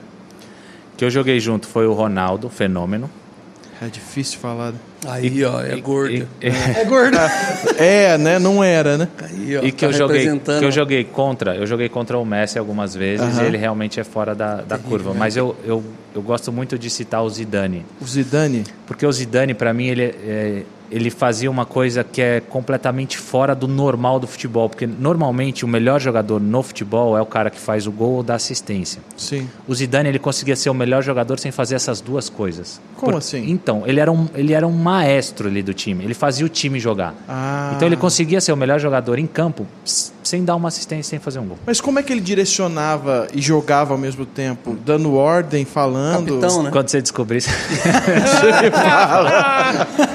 Quando você descobrir, arrasta para cima. Eu arrasto para cima para aprender isso. A presença dele gerava ele. isso? É, é o jeito dele jogar. De. Esse jeito dele de liderança, de coordenar o jogo, de, de ver o jogo, de, de não de dar o passe do passe, né? Ele enxergar o jogo e falar assim: eu não preciso dar o passe para o atacante, mas eu posso dar para o lateral que vai dar para o atacante. Ele já fazia conta antes. Ele já fazia conta muito antes. Então, toda essa coordenação do jogo na Caraca, cabeça que dele, louco. toda essa maestria na cabeça dele, que pra mim era muito. É nessas muito horas que também surreal, você vê um cara. jogador que você fala, cara, de toda essa safra de 10 times, se fosse escolher um deles para se tornar um técnico, ele ia ser um baita técnico. Que foi, né? Que é, né? É. Um baita treinador. Sim. Então, é, e fez muito gol e deu muita Aham. assistência. Fez gol no final da Copa do Mundo contra o Sim, Brasil sim. e tudo mais. Mas ele conseguia Cabeçada, também ser o melhor jogador sem, sem, sem ter essas duas características né, de Então, assistência. E- de- e- ma- pode falar. Tá. E zagueiro? Contra ou a favor? Contra. Você fala, ih, cara, Os dois, Contra- vai. esse cara tá. Contra, pra mim, foi o, o Canavarro. Canavarro. É, o Fábio Canavarro, que foi campeão né, com, a, com a Itália em 2006, foi o melhor jogador do mundo em Não 2006 passava também. pelo cara, difícil. Ele jogava, na, na época que eu jogava no Milan, ele jogava na Juventus. Cara, muito difícil. Cara, extremamente... Porque como que é no, no jogo, e por isso que a competição é muito legal. Quando você começa a entender a competição como o cara que você está jogando contra é o cara que vai fazer você melhorar, isso para mim foi um segredo Legal. muito legal. Então... Por que, que a Europa é legal e você fala, putz, estão os melhores ali? Porque assim, eu na minha cabeça, eu tenho que fazer alguma coisa e pensar em alguma coisa, e aí a criatividade e a minha preparação e tudo mais, para ser mais rápido que um cara que é muito bom também. Você tem que se antecipar. Eu né? tenho que antecipar ele. Então, quando você joga ali com os melhores, ele te força a essa característica, né? Então, eu tenho que arrumar uma solução para esse problema. Então, não é um problema, na verdade, é um desafio e eu tenho que arrumar uma solução para isso. E o Fábio era um dos caras difíceis de realmente achar uma solução pela qualidade dele técnica, pela capacidade dele de raciocínio e pela força física que ele tinha. Então ele era, ele era baixinho, extremamente rápido, saltava muito bem. Então era um, era um defensor muito difícil de, de superar. Então você tem que fazer essa conta na sua cabeça muito mais rápido que ele. Mas ele era mais rápido que você? Cara, era próximo era ali, cara. vento, ele? Tá vento. ele era mu- pra Corcel. zagueiro, ele era muito rápido também. E a favor foi o Maldini, que pra mim foi um cara assim, Uma parede também. cara, uma parede, uma presença em campo, liderança, pra mim foi top demais. Ele É, tá manjando dos termos, Você né? viu? Pra Ó, quem não entende de futebol, para. que é isso? Deixa eu, Chama estudo, Kaká. deixa eu Bom, trazer, preparação é tudo, né? Sou um jornalista, praticamente. Top. deixa eu trazer algumas perguntas da galera pra gente já ir pros nossos finalmente. Aliás, antes de fazer perguntas, seja membro desse canal. Porque sendo membro, você manda pergunta, você fica sabendo das novidades, você. É, que mais? Se torna mais bonito automaticamente. Consegue uma aí. camisa E ainda, autografada do Kaká. Todos os membros vão ganhar uma camisa autografada. Os caras pegam o vídeo mandando em processo. Né? Ó, e aí você ajuda esse canal e ajuda todos os outros canais da, da, da rede do Hub, ó, Ó. é, a ir pra frente, levar essa mensagem para mais pessoas, levar. Que tá só expandindo, né, Medininha? É isso. Então seja membro desse canal e é isso. Deixa eu trazer aqui algumas perguntas então. Ó, primeiro, essa aqui não é nem dos membros. O Palmeiras tem mundial? Polêmica logo assim, né? Polêmica não, é óbvio. É né? simples. Não, não tem, gente. É simples. O só queria- Valdemiro tem, mas eles não têm. Posso gravar um vídeo pro meu pai você falando Palmeiras? Não, tem. Você pode responder Não, essa pra gente, vaza. Cara, não, não, não, não, não, não vou responder. Porque, Não, ele já falou que não tem. É, ele falou não, não, não. Aí depois Eu tenho falou, o direito de permanecer calado, né? tenho o direito de permanecer calado. Eu, eu exijo meu direito da, da sexta emenda. Né? É, parola. Ok, vamos deixar assim então. Aí tem uma pergunta aqui. Sábio, sábio homem. O Luiz Paulo mandou assim: Você é São Paulino mesmo? Ele mandou memo ainda. Memo. Eu Ele nasci- é corintiano. Então, eu nasci em Brasília. Brasília futebol é muito São Paulo e Rio, mas morei em Brasília até os quatro anos só. Depois dos quatro aos sete, morei em Cuiabá, outra cidade que o futebol não é muito forte, né? Então é, é muitos times de fora. E cheguei em São Paulo com sete anos. E aí quando eu chego em São Paulo, aí meu pai já fica sócio do São Paulo, então eu cresci é, indo no estádio, no Morumbi, vendo jogadores, pô, vendo o Raí jogar. É, São Paulo campeão mundial, 92, 93, enfim, é, as experiências que eu tenho com São Paulo é muito grande. Então, sim, sou torcedor de São Paulo desde, desde sempre. Desde sempre. E aí é com, com grande orgulho, né? Que de torcedor você se torna jogador. Realmente isso para mim foi, foi demais. Muito hum, gratidão. É, se, se você torcer e jogar no, no- no time que você torce. Cara, é é demais, Bem mais realmente é- especial. É, Pri Fidel mandou: Quem foi o melhor companheiro de campo? Então, acho que eu respondi, né? O Ronaldo, Ronaldo. né? Como... E aí o futebol me, me, me deu, assim, muitos amigos, realmente. Eu tenho muitos amigos do futebol que as amizades continuaram. O Júlio Batista é um deles. Crescemos junto ali no social do São Paulo, depois passa pelas categorias de base. Ele é padrinho de casamento, hoje ele mora lá na Espanha, é treinador do time do Ronaldo lá do Valladolid, das categorias de base. A gente tem um contato muito próximo. Então, Espanha. o Elano é outro. 50% de imposto. Olha que beleza. Delícia. O Elano é outro. Enfim, tenho vários amigos aí no, no futebol. Esses são os mais próximos, né? Mas tenho muito contato. Ronaldo, Roberto Carlos, Cafu, é, Dida, Serginho, enfim. Tem... Ó, o João Corral, o João Corral é da nossa equipe aqui, é Corral, o nosso é. editor. Você pagou ele? Ele, colocou, ele mandou assim, ó, o CR7 não serve nem pra limpar a chuteira desse monstro. Oh. que, que é isso? Jogou lá em cima. É, deixa eu ver Imagina aqui. se tivesse aqui, a emoção que tava o menino. Já ele aparece. Três horas de estrada. né? É, qual que foi... Peraí que eu, eu perdi a pergunta, era muito legal. Boa, menino. É, menino. é que tem um monte, eu perdi. Eu vou falar em print? O tático tá em dia. Não, se Nossa, quiser, cara. eu- Cara, mas É, quando vai, eu se companheiro de quiser, meu campo, assessor tem várias aqui. quando ele falou companheiro de campo, eu pensei, você falou, eu falei do Ronaldo e tal, mas entre aquele assim que você fala assim, cara, entrosamento. Tipo assim, a gente é muito entros... esse cara assim, a gente tinha um entrosamento de pode tocar de costas que vai estar já sei onde vai estar, tal. É, esse cara foi o Pirlo comigo. Pirlo. É, o Pirlo, italiano, né? Ele, a gente jogou seis anos juntos lá no Milan. E esse, assim, o entendimento é de não precisar falar mesmo. Já sabia pela movimentação, pelo olhar, pelo jeito de dominar a bola, onde ia estar. Então, é, essa pergunta seria esse cara. O E- Pirlo para mim E seria esse falando em, em Milan foi o primeiro, a Itália foi o país que o primeiro país que você saiu para jogar, né? Foi São. Paulo, Itália, Itália, Espanha, Espanha volta para Itália, Itália, Como Brasil, que é? Você foi com Estados Unidos. 21 anos, né, para para Itália. Chegar lá para jogar com a galera e é tudo italiano, outra língua. Como é que funciona? Como é que Tutti é? buona bola. Você tem, você, você tem um, um parmegiana, você tem um Pronto, o cara foi pra comida. A tendência é sempre. É, sempre naquilo que você tem propriedade. Sempre. É, eu tô sempre em busca da parmegiana perfeita. É. Sempre. Lá é embaçada a parmegiana mesmo. É bom. Aí, É muito saber. bom. Cara, como- você tem um tradutor VIP pra você? Como é que é com os, os- os tra- os jogadores que vêm de fora, outra linguagem? Como é que funciona? Então, não, não tinha né, o tradutor, e para mim Não. é- foi a importância do, do mindset mesmo. Porque eu coloquei, eu, eu tinha o sonho de jogar num grande clube europeu, não, não importa qual.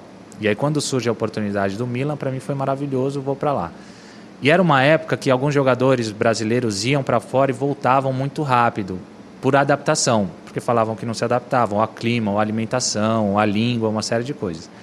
Então, quando eu saí daqui, como era um sonho muito grande que eu tinha, na minha cabeça eu coloquei assim: cara, se a comida for muito ruim, se eu não conseguir me comunicar e não conseguir jogar, mesmo assim eu quero ficar. Porque eu quero ter essa experiência, quero viver lá, quero, quero entender como é que é viver na Itália e jogar no Milan.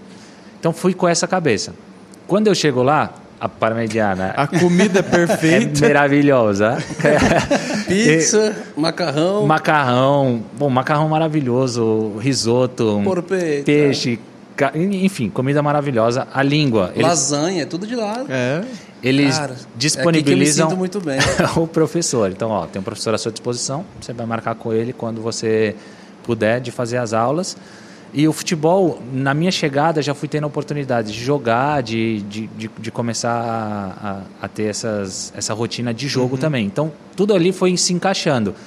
E aí, cara, a experiência para mim na Itália foi, foi maravilhosa. Imagino. Então, foi um pouco dessa ideia que eu tinha na minha cabeça de que, mesmo que tudo fosse ruim, eu queria ficar. E aí. É, mas não era, né? Então, não era. Então, Era bom. Cara, era bom e demais, né? E aí você tem que ir para o outro lado. Porque a alimentação realmente é... É até perigoso, É né? perigoso. Porque lá na Itália tem primo piatti, secondi e dolce, né? Primeiro, segundo e a, e a sobremesa. Capite, capite. Eu achava que era... Cara, é obrigado você comer todos, né? O primeiro, o segundo e a sobremesa. Não é. Tem até nome, né? Tem até Aqui nome, eu juro mas- que é, até hoje. Então, faz... e aí... É a entrada, o prato e sobremesa. O entrado e a, a entra, o, primo, o primeiro prato normalmente é uma pasta ou um risoto. E aí tem a- a- as, vari, Uma saladinha. as variedades. Começa assim. Então tem a salada, quem quiser, tem é, antipasti, primo piatto, secondo e, Ah, é, e são dolce. quatro, São- então. Tem quatro etapas, né? Aham. Então que seriam e, as, Pelo visto, você aprendeu mesmo o idioma, né? Ou só a comida? Cara, eu assim coloquei na minha cabeça que eu ia falar, que eu queria Não, a aprender o pronúncia é muito italiano. boa, você tá- e aí tá- você vai chegar lá. Peguei um professor e fazia aula, to- toda a concentração eu marcava com o professor, então já tinha que ficar concentrado mesmo e fazia aula de italiano. Aham. Só que aí eu tive um problema porque tinha muitos brasileiros. Então eu Ah. aprendi na gramática o italiano e não conseguia falar. Porque E aí- prática, né? Aí chegou uma hora que o professor falou assim, ó, você chegou no limite do que eu posso ensinar de gramática. Daqui para frente vai entrar para uma gramática literal e aí não, não acho que não é o caso. Daqui para frente você precisa falar. E aí foi quando o treinador na época era o Ancelotti, me chamou e deu uma uma durinha assim, falou, ó, de agora em diante, mesmo com os brasileiros, você vai ter que falar italiano. E aí no vestiário ele me fora não, né? Fora eu, eu dava escapada, mas lá no vestiário, mesmo com os brasileiros, eu acabava falando em italiano. Foi quando eu comecei a, a falar um pouquinho, a ter uma fluência um pouquinho mais na, na fala. Mas e aí fui, né, com questão alimentação, fui aprendendo que não precisava passar por essas quatro etapas. Então Ah, podia É. pedir a parmegiana direto. podia pedir a parmegiana direto que estava tudo, tava tudo bem. E aí fui Muito bom, me mano. adaptando. Muito E a bom. cultura? Muito diferente? Eles são, mais, eles são calorosos, né? Os, os italianos. Cara, o italiano é maravilhoso, assim. É. Ele é muito parecido com a gente de, de, de família, de abraçar, de te conhecer agora de manhã e te convidar para ir em casa à Mais noite. espalhafatoso, Mais assim. espalhafatoso e família italiana. Tem e um vizinho muita italiano. comida, muita coisa. Fala alto, hein? Fala alto, entre eles você acha que eles estão brigando e não, tá tudo bem, é coisa da, da família. Então, aí foi outra coisa que para mim foi muito importante, foi é, me inserir na cultura local. Aham. Porque o que eu fui percebendo é que assim, é, nós temos a tendência de quando ir para fora fazer o nosso pequeno Brasil, nosso sim. pequeno é, mundo ali. E eu falei, putz, é legal pra caramba, amo meus amigos brasileiros, mas eu quero entender da cultura italiana também. Eu quero entender por que, que eles comem o macarrão e o risoto. Por- Porque na minha cabeça só funcionava o arroz e feijão. Cara, não é possível esses caras não comerem arroz e feijão e conseguir jogar do jeito que eles jogam. Não é possível. Não dá sustância, né? E aí você vê que, cara, não, com macarrão também é possível, né? Com, e aí me entender um pouco da Aham. cultura deles e fui me inserindo na cultura, conhecendo um pouco mais Legal. deles e para mim foi, foi muito importante isso, né? Criei muitos laços, vínculos com italianos e, e é maravilhoso realmente a, o, o que eu recebi assim de carinho e é Pra- uma segunda casa mesmo. Para a dieta do jogador, atrapalha, vamos dizer assim, um pouco, ter tanta massa e tanta comida mais com, com muitas calorias ou, ou não? tem uma orientação, né? No- normalmente os, os clubes. E aí é, eu falo isso porque eu acabei jogando em clubes é, grandes, né? Bons que tinham toda essa estrutura. Entendo que no futebol também tem os clubes que não têm essa estrutura. O jogador tem que correr muito mais atrás do que eu realmente acabava tendo isso mastigado, né? De ter esses profissionais da área que, que ajudavam nisso. Mas por onde eu passei já tinha uma orientação nutricional. Então, ó, isso é bom, isso é ruim, isso antes do jogo é bom, isso é ruim, come isso, não come isso, evita isso. Então fui. Aí você vai aprendendo também a, a ver o que funciona, o que não funciona. E, e, e acho que é um. E você é um, congregava lá na Itália? é um aprendizado. Eu congregava numa igreja eh, brasileira. Uhum. Minha mãe tinha uma igreja, ela pastoreava uma igreja na Itália, Ah, mas legal. a frequência de jogos é tão grande que aí acabava ah, o que eu escu- escutava muito mais culto em concentração e viagem do que frequentando a igreja no, no dia a dia. Então sim. tinha essa rotina de minha rotina espiritual acabava sendo mais essa do que a frequência na igreja. Mas uma igreja brasileira mesmo. Uma igreja brasileira na Itália, é. Legal. E o gelato? Olha, velho. Não, eu queria só pra dar um alívio cômico mesmo, Ah, tá tá. ligado? Tá bom. Vai pegar todos os Tem nada a endereços ver com com o você. assunto, eu acho Ô, que está um você falou com a bom, boca né? cheia. E o gelato? Muito bom, né? É, diferente. bom, né? é fala. É bom, Ele é né? cremoso, né? Tem uma coisa. Ah, é, Tá diferenciado. igual aquele vídeo da Universal, né? Você quer? Eu quero. Mamma Muito mia. bom, cara. É, A assessoria mandou boas aqui aí de novo. o clube, tirando a seleção, lógico, o clube que você mais. Não sei se eu posso falar o melhor clube pra você. Você acha que eu posso? É, não vou ter a resposta do melhor clube, né? Vou ter falar. o, o que eu melhor performei foi Sim. o Milan.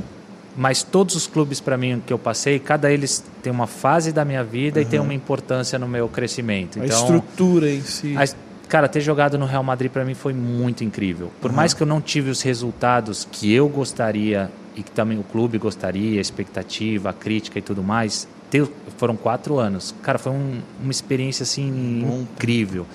Até de identidade para mim, de entendimento, de essa parte espiritual. Quando eu saio, vou só terminar e eu vou voltar no Real Sim, Madrid, sim. tá? Então, joguei no Milan, joguei no São Paulo, Milan, Real Madrid, depois Orlando City. Orlando City é uma experiência de pô, ir para um clube que está começando do zero. Todos os outros clubes que eu joguei eram clubes extremamente históricos. Aí Sim. você vai para um clube do zero, Num começando país que não tem o cenário. num né? país onde o futebol não é o esporte mais popular, como que você começa isso? Como que você constrói um estádio? Como que você monta um time? Participar de todas essas, essas fases ali da MLS, ser um, parte da semente. Eu sei que eu, eu, eu fui parte do que a MLS vai ser no futuro. Então, eu, tá, eu sou um dos semeadores. Antes de mim tiveram outros ali ainda. E, e ter esse entendimento no futebol de que somos né, semeadores ali, porque sempre a geração próxima está tá recebendo né, e tendo é, recompensas maiores, não só financeiras, mas recompensas em Sim. geral maiores do que as nossas gerações. E ter é, essa consciência para mim foi, foi bom, é, esse entendimento nos Estados Unidos. Então, os clubes onde eu joguei, todos eles têm uma, uma importância muito grande para mim, em, em, todos os níveis, uhum. pessoal, profissional, cultural, entender países diferentes, culturas, Sim. aprender línguas diferentes. É, e aí, voltando né, a essa parte do Real Madrid, porque para mim foi muito forte essa questão da identidade. Eu saio do Milan como o melhor jogador do mundo, vou para o Real Madrid, tenho esses quatro anos e sou considerado, se vocês deram um Google aí, eu sou considerado uma das piores contratações do Real Madrid. Como que isso funciona né, na, na cabeça? Como que você entende isso? É, pô, aqui eu sou o melhor, aqui eu, eu sou uma das piores contratações. Como... Duálico. Então tudo isso mexeu muito comigo, na minha cabeça. E aí fui entendendo cada vez mais a minha identidade próxima de Cristo, né? A minha identidade não como por aquilo que eu faço, mas por aquilo que eu sou, não por aquilo que eu performo, mas por aquilo que quem é, quem é o meu pai e que aquilo que eu performo é muito reflete muito aquilo que eu sou e não o contrário. Então ter todo essa esse entendimento para mim foi essa fase de profissional de Real Madrid. Você então, acha que tem a ver porque você jogou na época dos Galácticos? Era segunda geração galáctica. É, aí, Você é. acha que tem a ver com é tanta estrela num time que talvez, não sei, atrapalhou a performance ou não sei, alguma coisa assim? Então, se você trouxer para essa parte de futebol, né, de novo, é, tem é, esses encaixes de peças. Então, você está trazendo jogadores. Então, foi uma época que chegou eu, chegou o Cristiano, chegou o Benzema, é, chega o Ozil, chega Di Maria, o Luca Modric que estava chegando. Então, tá chegando toda essa galera e começa a se encaixar essas peças e depois eles vão colher esse fruto quando ganham as quatro Champions seguidas ali uhum. e tudo mais. Mas isso é todo um, um processo de crescimento e adaptação no futebol. Então, por isso que não é suficiente você juntar só as peças. Precisam de, de outros fatores para que você faça com que um grupo de bons talentos se torne um, um grupo vencedor. E de novo, trazendo o exemplo do PSG, é o que a gente não viu ainda nesse nível de Champions League. De novo, né? Uhum. É, um, é um time, é um clube extremamente vencedor. Mas, então, é, eu acho que foi pelos momen pelo momento dessas peças se encaixarem. Foram quatro anos, acho que, se eu não me engano, são quatro semifinais de Champions. A gente perde na semi, então fica muito próximo. É, tem título espanhol, tem título da Copa do Rei. Então, foi, foram, foi um momento importante para mim de carreira, mas não foram os resultados que eu tive no Milan, que era a expectativa que eu tinha e que o clube e todo mundo tinha em relação a isso. Mas com relação à, performance, eu acho que é, seria mais essa questão desses encaixes de peças e, uhum. e manutenção. Ô, Kaká, quando você está citando, você falou vários nomes, a gente falou vários nomes. Você toda hora, Kaká de, é, de Maria, tá, tá, você vai falando, eu falei, cara, como tinha tantos caras, tantos nomes assim, quando a gente olha hoje, eu vejo as rodas de conversa falando de futebol, realmente parece que tem muito mais nome de craque para trás do que para frente. Parece que surgia mais bons jogadores craques, assim, os caras absurdos, bons, estrelas, com 20, assim. 18, 19, 20 estrelas, assim. E hoje você olha assim no cenário. Tá mais difícil hoje de, forma, de, de ter. De ter novos craques, assim? É o futebol que mudou, o negócio está muito coletivo, eu muito. O que, que mudou? Ou estou errado nessa, nessa minha opinião? Não, eu acho que você está certo e eu acho que é muito do futebol moderno, né? Do futebol, esse futebol estatístico hoje que a gente está falando aqui. Então hoje tem muito clube que ele forma o seu, seu elenco em base à estatística mesmo. Então, nesses cursos que eu acabei fazendo, eu vi muitos clubes que montam o elenco dessa forma. Ele dá para uma dessas empresas que faz todas essas estatísticas um perfil de jogador. Então ele fala assim: eu quero um zagueiro dessa altura, pé direito, que tem essa quantidade de acerto de passe, que tem essa quantidade de uhum. cabeceios e dá esse, esses dados para essa empresa. E a empresa traz uma lista de jogadores que encaixam dentro daquilo ali. Aí ele vai ver preço, vai ver Super valor trunfo, né? e vai comprar em base àquilo ali. Só que tem uma coisa que você não mede, que é o talento. O talento não, ainda não chegamos a esse ponto de medir. O, o talento, a criatividade, tudo isso. Não, por mais que você bata alguns números, é muito difícil de você saber como que um jogador vai lidar em alguns determinados momentos do jogo e da competição com a criatividade. Então, não dá para. agora com essa inteligência artificial aí. capaz de você postar uma foto do cara, já, já dá. É, você vai, você vai falar lá com o, GPT, né? Como que é? é chat GPT. É, você vai falar, ó, quero montar um time com dois é, jogadores, é. me passa a lista aí, ele vai te dar o, o elenco. Mas então, aí, aí acaba montando times dessa forma e você acaba deixando o talento um pouco de lado. E o talento você precisa de tempo. Hoje está tudo muito rápido. O talento você precisa ir moldando ele. Você, o, o diamante não nasce daquele jeito, né? Você precisa ir formando ele, leva tempo, precisa passar por vários estágios. E o talento também é assim. Eu vejo dessa forma. Então, na, na minha época, eu estou falando desses jogadores, mas eram grandes nomes em grandes clubes é, espalhados. Então, é, na Itália, eu, eu, falei do, do Canavarro, mas meu time era extremamente talentoso. Tinha o Shevchenko na frente, tinha o Inzaghi, tinha o Maldini, tinha é, o Nesta, é, tinha o, Zidane jogando no Real Madrid, tinha Ronaldo, tinha Totti, tinha Del Piero, tinha um Thierry Henry jogando na Inglaterra, tinha uma série de jogadores, grandes nomes, grandes talentos espalhados pela, pela Europa. Hoje você vê o prêmio do melhor jogador do mundo, é sempre os mesmos nomes há muitos anos. Uhum. Inclusive, cara, extremamente talentosos sim, e sim. fora disso, né? É merecido estarem com mais ali. de 30 anos ainda ganhando o melhor do mundo. Exatamente. Inclusive com essa margem, né, o, da, o... da, idade. Você então, está quantos anos? Quem? O... Tá com 37, né? Ele é 85. Então tá com 37, 38 esse ano, né? Fez 38 acho que agora em Vai bater fevereiro. uns recordezinhos é. da vida aí, né? Capaz de esse homem chegar com é porque tá uma máquina ainda, né? Uhum. Capaz de ir para mais uma Copa aí. Você acha que chega?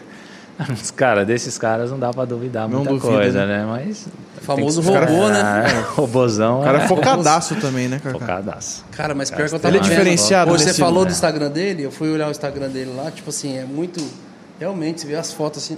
Eu falei, mano, o cara ele é um robô, brother. Ele e ele é... é diferenciado mesmo desse foco dele nessa. Ele é, cara, extremamente motivado, assim. E o que impressiona é. Porque é completamente normal, isso não é de nacionalidade, tá? Isso é completamente normal do ser humano, é, você ir conquistar e ir baixando o ritmo. Sim. Isso é completamente normal. E ver como que eles vão e, é, se superando, né? E continuar lutando. E foi uma das coisas que para mim foi uma grande lição com três caras: Rogério Ceni, Cafu e Maldini, que foram caras que eu convivi muito no dia a dia. Posso incluir o Cristiano também? É que na época ele não era capitão. Esses três foram capitães dos times que eu, que eu tava. Você teve contato? Né? É, o prazer desses caras era da vitória, não era do tão só do. Claro, queriam ser campeões e tudo mais, mas era o, o ganhar o próximo jogo. Então eu quero treinar, treinar e estar tá ali pronto porque eu quero ganhar o próximo jogo. Então a alegria e o prazer deles era uhum. nessa, nessa vitória. E aí e não cansava de, de ganhar. Então para mim foi, foram lições assim que me ajudaram muito. Eu também quero quero uhum. sentir esse prazer por mais tempo possível. E aí tem uma questão da, da competitividade de novo, né? Uhum. Que eu acho que um, o Messi tem que agradecer ao Cristiano e vice-versa, né? Porque eu acho que um foi fazendo com que o outro foram se moldando, né? buscasse né? se superasse cada vez mais para para entrarem nessa nessa competição aí. Então, e afinal, quem fatores. dos dois é o melhor? Cara, se você fala assim, você tem que escolher um dos dois, eu acho que eu escolheria o Cristiano. Uhum.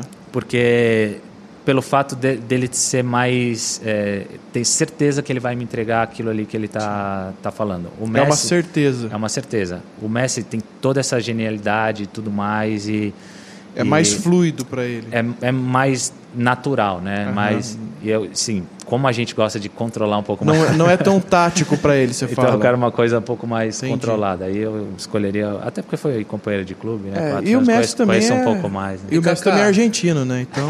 é. E Kaká, tem algum jogador assim que para todos os outros jogadores é um é um é que o fenômeno já fica fenômeno, né? É. Já ligou uma é. pessoa, mas que é é assim, é absurdo para todos os jogadores o tanto que esse cara entrega e não se lesiona, assim. Porque todo mundo é, já foi lesionado no futebol. Mas tem algum cara que todo mundo fala, cara, como é que esse cara nunca se nunca ficou afastado? Cara, acho que esses dois, o Messi e o Cristiano, é, é impressionante pelo nível que eles entregam é e pela quantidade de lesões que eles tiveram.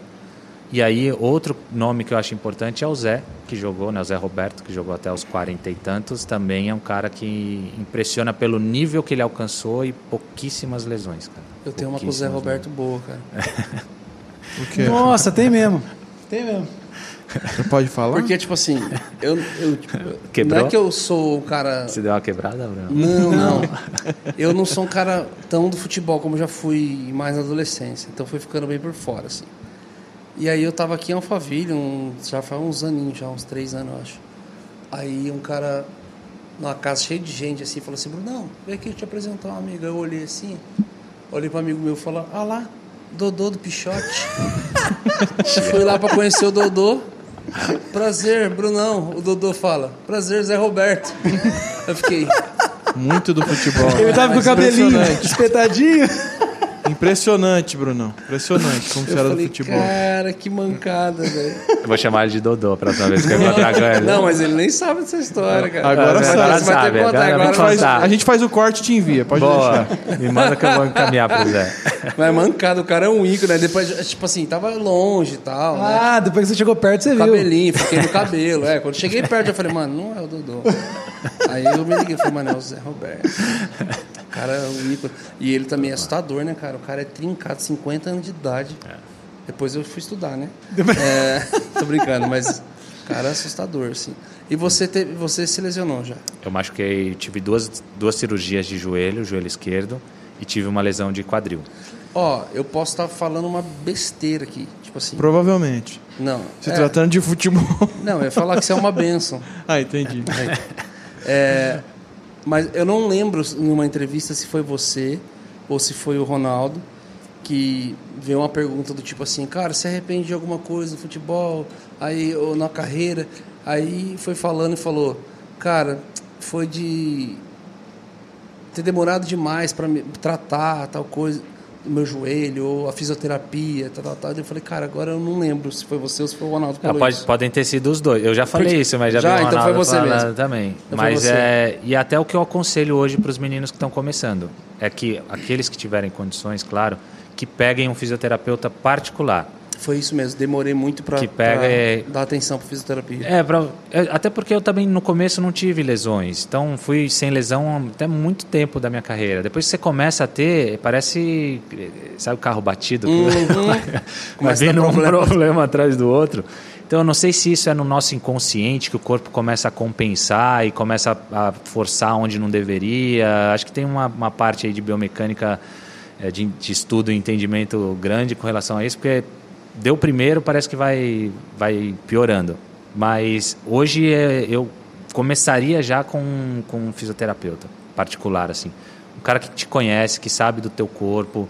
Você vai mudando de clube, os clubes que eu passei também, de novo, departamento médico maravilhoso, da seleção maravilhoso. Só que são pessoas Mas é legal você ter o teu. eles têm, eles têm que pensar em 25 jogadores. Então Uhum. é, é diferente. E, sabe, e você ter o seu, que pensa em você, que te conhece, que sabe E do hoje teu já é corpo. de praxe? Uns caras terem uns particulares dele? Já. Ou já naquela época tinha, mas você não tinha? Não, naquela época tinha o Ronaldo. O Ronaldo tinha o dele particular, mas também vinha de duas cirurgias extremamente difíceis no joelho. Então, no caso Ele dele, pegou era totalmente dele, Ele precisou né? pegar depois, né? específico. Ele, ele pegou depois, também. E hoje não, hoje os meninos, tem muitos meninos aí que já Pegando tem antes, pegando já. antes, já fazendo como prevenção. A gente fazia como Boa. para melhorar do, do- do- Solução. solução. E eles estão fazendo como Hoje é prevenção. preventivo. Preventivo, Muito que é bom. maravilhoso. Cara, é- longevidade. pensando num carro de Fórmula 1 é aqui, né? O corpo é nosso carro. Então esses ajustes finos que tem que fazer num carro de Fórmula 1, você tem que fazer no seu corpo. A E gente aí- aqui tá mais pra Scania, mas pra Fórmula Truck, né? é o Hammer quadrado. beberrão, tá ligado? Quadrado, pesado. Mas aí você fazer esses ajustes faz toda a diferença. Então, é, acho que é importante para o atleta ter esse, esse profissional. Muito bom, muito bom. Essa, essa, essa talvez seria a mensagem que você deixaria para um, para quem está começando no esporte. Uma dica. Qual que seria? Seria essa? Teria mais alguma? Fala, cara, para quem está começando no futebol. Cara, a primeira é Jesus. Pronto. Dá uma convertida Boa. antes. Cara, não, a primeira é, é, é, é Cristo mesmo, para você estar no centro da vontade dele, de que você está fazendo uma coisa que realmente você, você gosta, tem prazer. Agora, se, é que para mim Jesus é tão claro assim, é tão nítido que se tiver que aconselhar um menino, um jovem, fala, cara, primeiro tenha entendimento de quem é, é Jesus, que ele realmente é o Filho de Deus, que ele morreu por você, que ele é, morreu pelos teus pecados, que ele é o Filho de Deus e, cara, dentro disso aqui você vai desenvolver uma, uma série de, de outros fatores. E aí, trazendo para dentro do futebol, é, é, é, a, é a se sacrificar por aquilo que você quer. Então, é aprender, isso é um aprendizado. Então, você aprender a lutar pelos seus sonhos, porque, cara, a gente, todo mundo sonha, a gente tem vários sonhos, mas não luta por aquilo. Isso é um aprendizado. Eu sonho em, to- em tocar violão, cara, de verdade, assim, é meu sonho, assim, de não faço nada por isso. Tenho dois violões em casa, mas eles estão lá encostados. Mas nunca, nunca fui atrás de um professor. Dois não. Gibson, né? É por isso que eu não me tornei. Dois presentes, um do Fernandinho Tá brincando. E não vai ser e um... um do Samuel. Não vai ser um Raí. né? É, estão lá encostados, assim, quando vai alguém que toca em casa, pego, faz. Pega e faz, Assim, né? mas tenho muita vontade um dia de Uhum. aprender. Mas acho que não vai acontecer, porque eu não faço nada por aquilo ali. Então é eles terem essa consciência de, cara, se você quer, vai, vai, Vai ter, ter que que ralar. Vai ter que ralar e ter esse, esse entendimento. E aí depois, para aqueles que têm condições, é enxergar o seu corpo como como realmente a sua ferramenta de trabalho. Você depende daquilo ali. É aquilo ali que vai fazer você performar ou não. Então, uma gripe muda tudo. Então, é, é, tá, é num nível tão alto de performance que os mínimos detalhes. Comer uma coisa errada vai performar mal. Então, é nesse nível a, a competição. Então, é ter essa, essa consciência de que seu corpo é sua ferramenta de trabalho. O cara vive prevenindo tudo, né? Tudo. Tudo e, e entender que você vai, vai jogar muitas vezes sentindo dor também. Sério. Muitas vezes. Muitas vai ter vezes. que entregar tudo com dor. É você E entender. tem uma técnica pra isso? Cara, é superação, determinação e entender o quanto aquela dor te limita. Se ela começou a te limitar e está te fazendo compensar outros movimentos, aí é melhor parar, porque vai estourar de outro lado. Agora, tem algumas dores que o médico também fez os exames, o médico, alguém capacitado, falou assim, cara, pode ir, vai com, com a dor, cara, vai embora. Vai com dor, porque vai, vai ser assim. Mas se você Vai. também não tiver esse, esse nível ah, pra não passar pra uma lesão, você pode acabar com tudo também. É, é entender que você está a risco todo dia. Entrou em campo, você está a risco, porque você vai num, num nível do limite do corpo muito alto. Então, pode ser que aconteça. E, e se tiver com dor, dentro de uma dor limita, que não te limita, que é extremamente controlada, que o profissional falou assim, cara, fizemos os exames, dá para você ir, vamos embora, vai embora. Não, Eu, eu comentei isso há um tempo atrás, estava numa mania de jogar beat tênis, né, Medina? Eu fui umas duas, três vezes. Tipo assim, não- eu não tenho o mínimo comparativo de se imaginar como que é. Entendeu? Beat venceu. O beat venceu, velho. Eu não tenho o mínimo comparativo. Mas, cara, foram os 10 minutos mais penosos da minha vida. O Vona jogou. Você se Não, comparou, não, Vona. não, Dá uma vergonha alheia, mano. Não, Vona, não. você Eu fico- comparou, Aí, mano. não, fe- me fez parar pra pensar o nível de performance de um cara que joga 90 minutos. Tô me sentindo. Entregando quando tudo, cara. a cara no vidro, sabe? Entregando Você tudo. Sente que é você. É muito alto, realmente, o nível de performance hoje em dia. E está cada A vez gente brincou mais assim alto, né? sobre isso. Falou, mano, imagina o cara que vive pra isso, tá no limite todo dia. É. Todo santo dia. Não, é muito alto. Então a entrega tem que ser muito alta e você saber que você está a risco todo dia. Então a preparação é fundamental, a prevenção é fundamental, tá com o corpo em dia, a musculação, tá com a. E você sente no jogo preparado. que você chegou no limite sempre? Todo jogo? Ah, sente. Se- É difícil de você controlar, né? Em qual momento eu vou fazer um pouco mais, qual momento eu vou fazer um pouco menos. Tem um jogo que é um pouco mais tranquilo, tem um jogo que exige mais. Então é ter a consciência de que você fez o seu melhor. Então é, é a excelência mesmo. Fazer, ó, fiz o meu melhor hoje, seja na parte técnica, tática, fiz aquilo que foi pedido, entreguei. Então é ter essa consciência. Sempre fazendo conta, né? Sempre fazendo conta. Muito bom. Deixa eu te dar umas dicas. De beat tênis. Impressionado com o Vona. Muito bom, cara. Não, eu só- Ele Calma aí, eu não um- fiz uma comparação. Ele jogou um momento Não, dele não, não, não. esportivo de 10 minutos. Eu não uma fiz uma conversa compa- com o Kaká, Calma mano. aí. É um mito. é Eu um não mito. fiz uma comparação. Eu Falei, Mano, nossa, a gente foi pra essa conversa. Mas assim, tem não, nada a mano, ver. é Só que eu vou estar velho, eu vou lembrar desse dia, tá ligado? É, já falta, só falta quatro anos. Eu vou tá- eu vou estar velho lembrando desse dia. Um dia eu joguei beat tênis, mas Kaká é igual, então. Não, não, não, não. Não, vocês mas- estão levando pro outro lugar. Exato, você acha que a gente Não, vai não, contar não. como? Você acha que a gente vai contar como? Ah, vocês estão, vão mentir então? Olha que Não, feio, não é igreja. Não é mentira, a gente tá num Eles lugar vão criativo. mentir. A gente tá num lugar criativo. Ah, a gente vai ser mais entendi. criativo É liberdade criativa, Com essa fala. a gente vai encerrar, Licença então. poética. Muito bom. Não, peraí, eu dicas tenho de muita curiosidade, comigo. aquelas perguntas de almoço. Aí, eu vou fazer vem. agora para talvez ser. Qual uma parmegiana das que é melhor? que que uma você- das últimas. Não, não, para conversa, aqueles papos de almoço, assim. Cara, porque os jogadores, tem muito jogador muito comédia, né? Muito. Muito, cara. Eu já vi os podcasts, aí os caras falando que Muito bom, cara. tiravam tanta onda do Amaral lá, cara. e ele, cara, pegando lenço umedecido achando que era tapioca. E falando pro cara, Nossa, tem que é pagar isso boa, aqui, mano. mas tem que pegar no caixa eletrônico lá no fundo do Essa é avião. muito boa. E tipo, o cara vai lá no caixa eletrônico, cadê o caixa eletrônico? Tipo assim, umas histórias aí, comédia, assim, que você já viu Cara, história bastidor comédia. ali. Ou já viveu, de- né? É, ou mico que você viu alguém pagando. Cara, futebol. já tem. Posso evitar nomes, né? Pode, então, pode. A gente Eu gosta pre- de a nomes, gente né? prefere que não. A gente né? gosta de nomes. Inclusive Então. com o Ministério a gente é assim também. uma vez a gente foi fazer um jogo da Champions em Zurich contra um time de lá da Suíça. Pega a escalação aí. E aí, normalmente, a gente é, troca ingresso, porque você tem uma quantidade de ingressos por jogo. Para família, para amigos e tudo mais. Toda vez que o jogo fora, a gente tem menos ingressos, porque o jogo não é, não é nosso. E aí, a gente já tenta combinar isso antes, né? Então, a gente tentou combinar isso antes e eu cheguei para um dos meus companheiros lá e falei assim, ó, é, precisava de dois ingressos lá na, em Zurique. E aí, posso contar com os seus ingressos? Ele falou, cara, não. Eu falei, por que não? Ele falou, porque eu tenho uns amigos lá na Rússia. e eu não. Na Rússia? Eu falei, "Hum, eles vão até Zurique? Ele falou, não, não, vão ficar lá mesmo, eles vão assistir o jogo lá na. Ué, Eu falei, ah, ele vai guardar os ingressos pros caras. não, ele achou que Zurique era na Era na Rússia. Rússia? Aí eu falei, não, então tá. Então, Tudo bem, pode dar pra eles então. Todo mundo Cara, sabe deixa- que é na Espanha.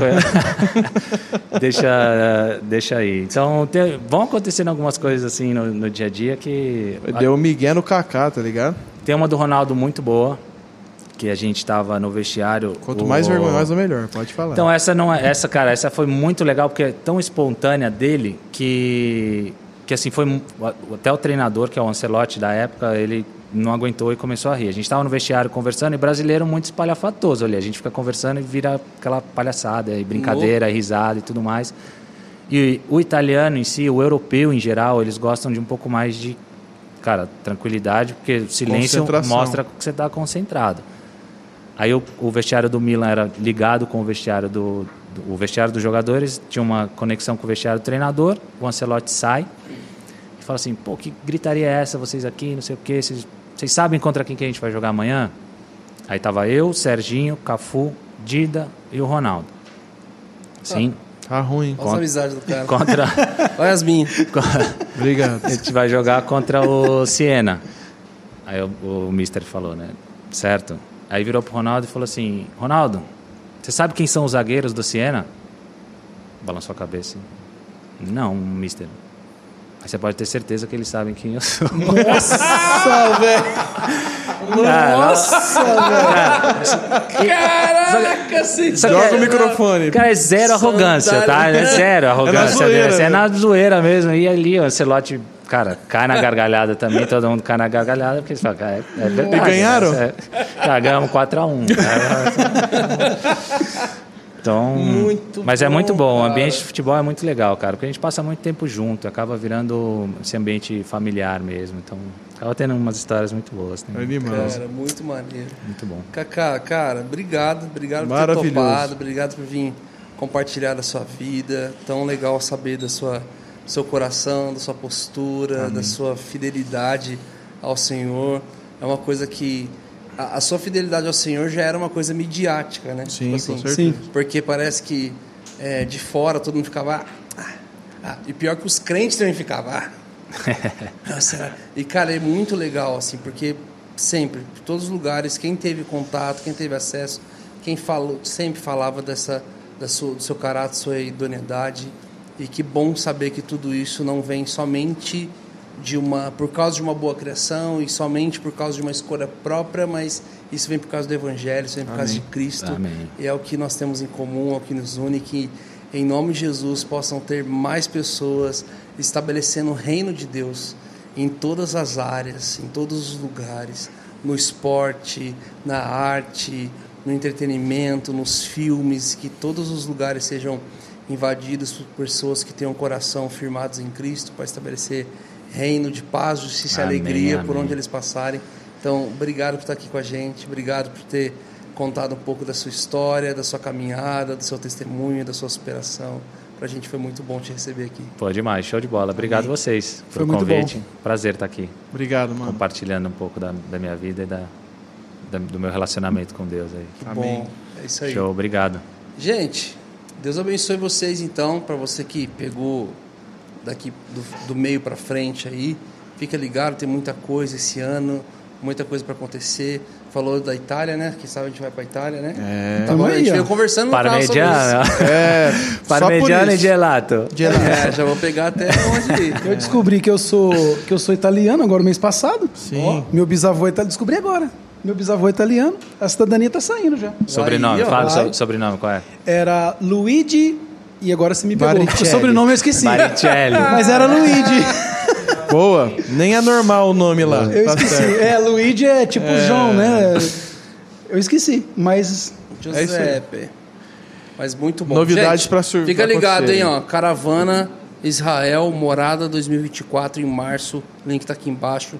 Vamos com a gente para Israel. Quem sabe Telinho já não vai junto pra gente gravar É, um negócio Telinho, lá. bora hein? lá? Aí, ó. Bora pra Israel. Todo mundo de kipá, Ó, aqui, ó. menorá no peito, E.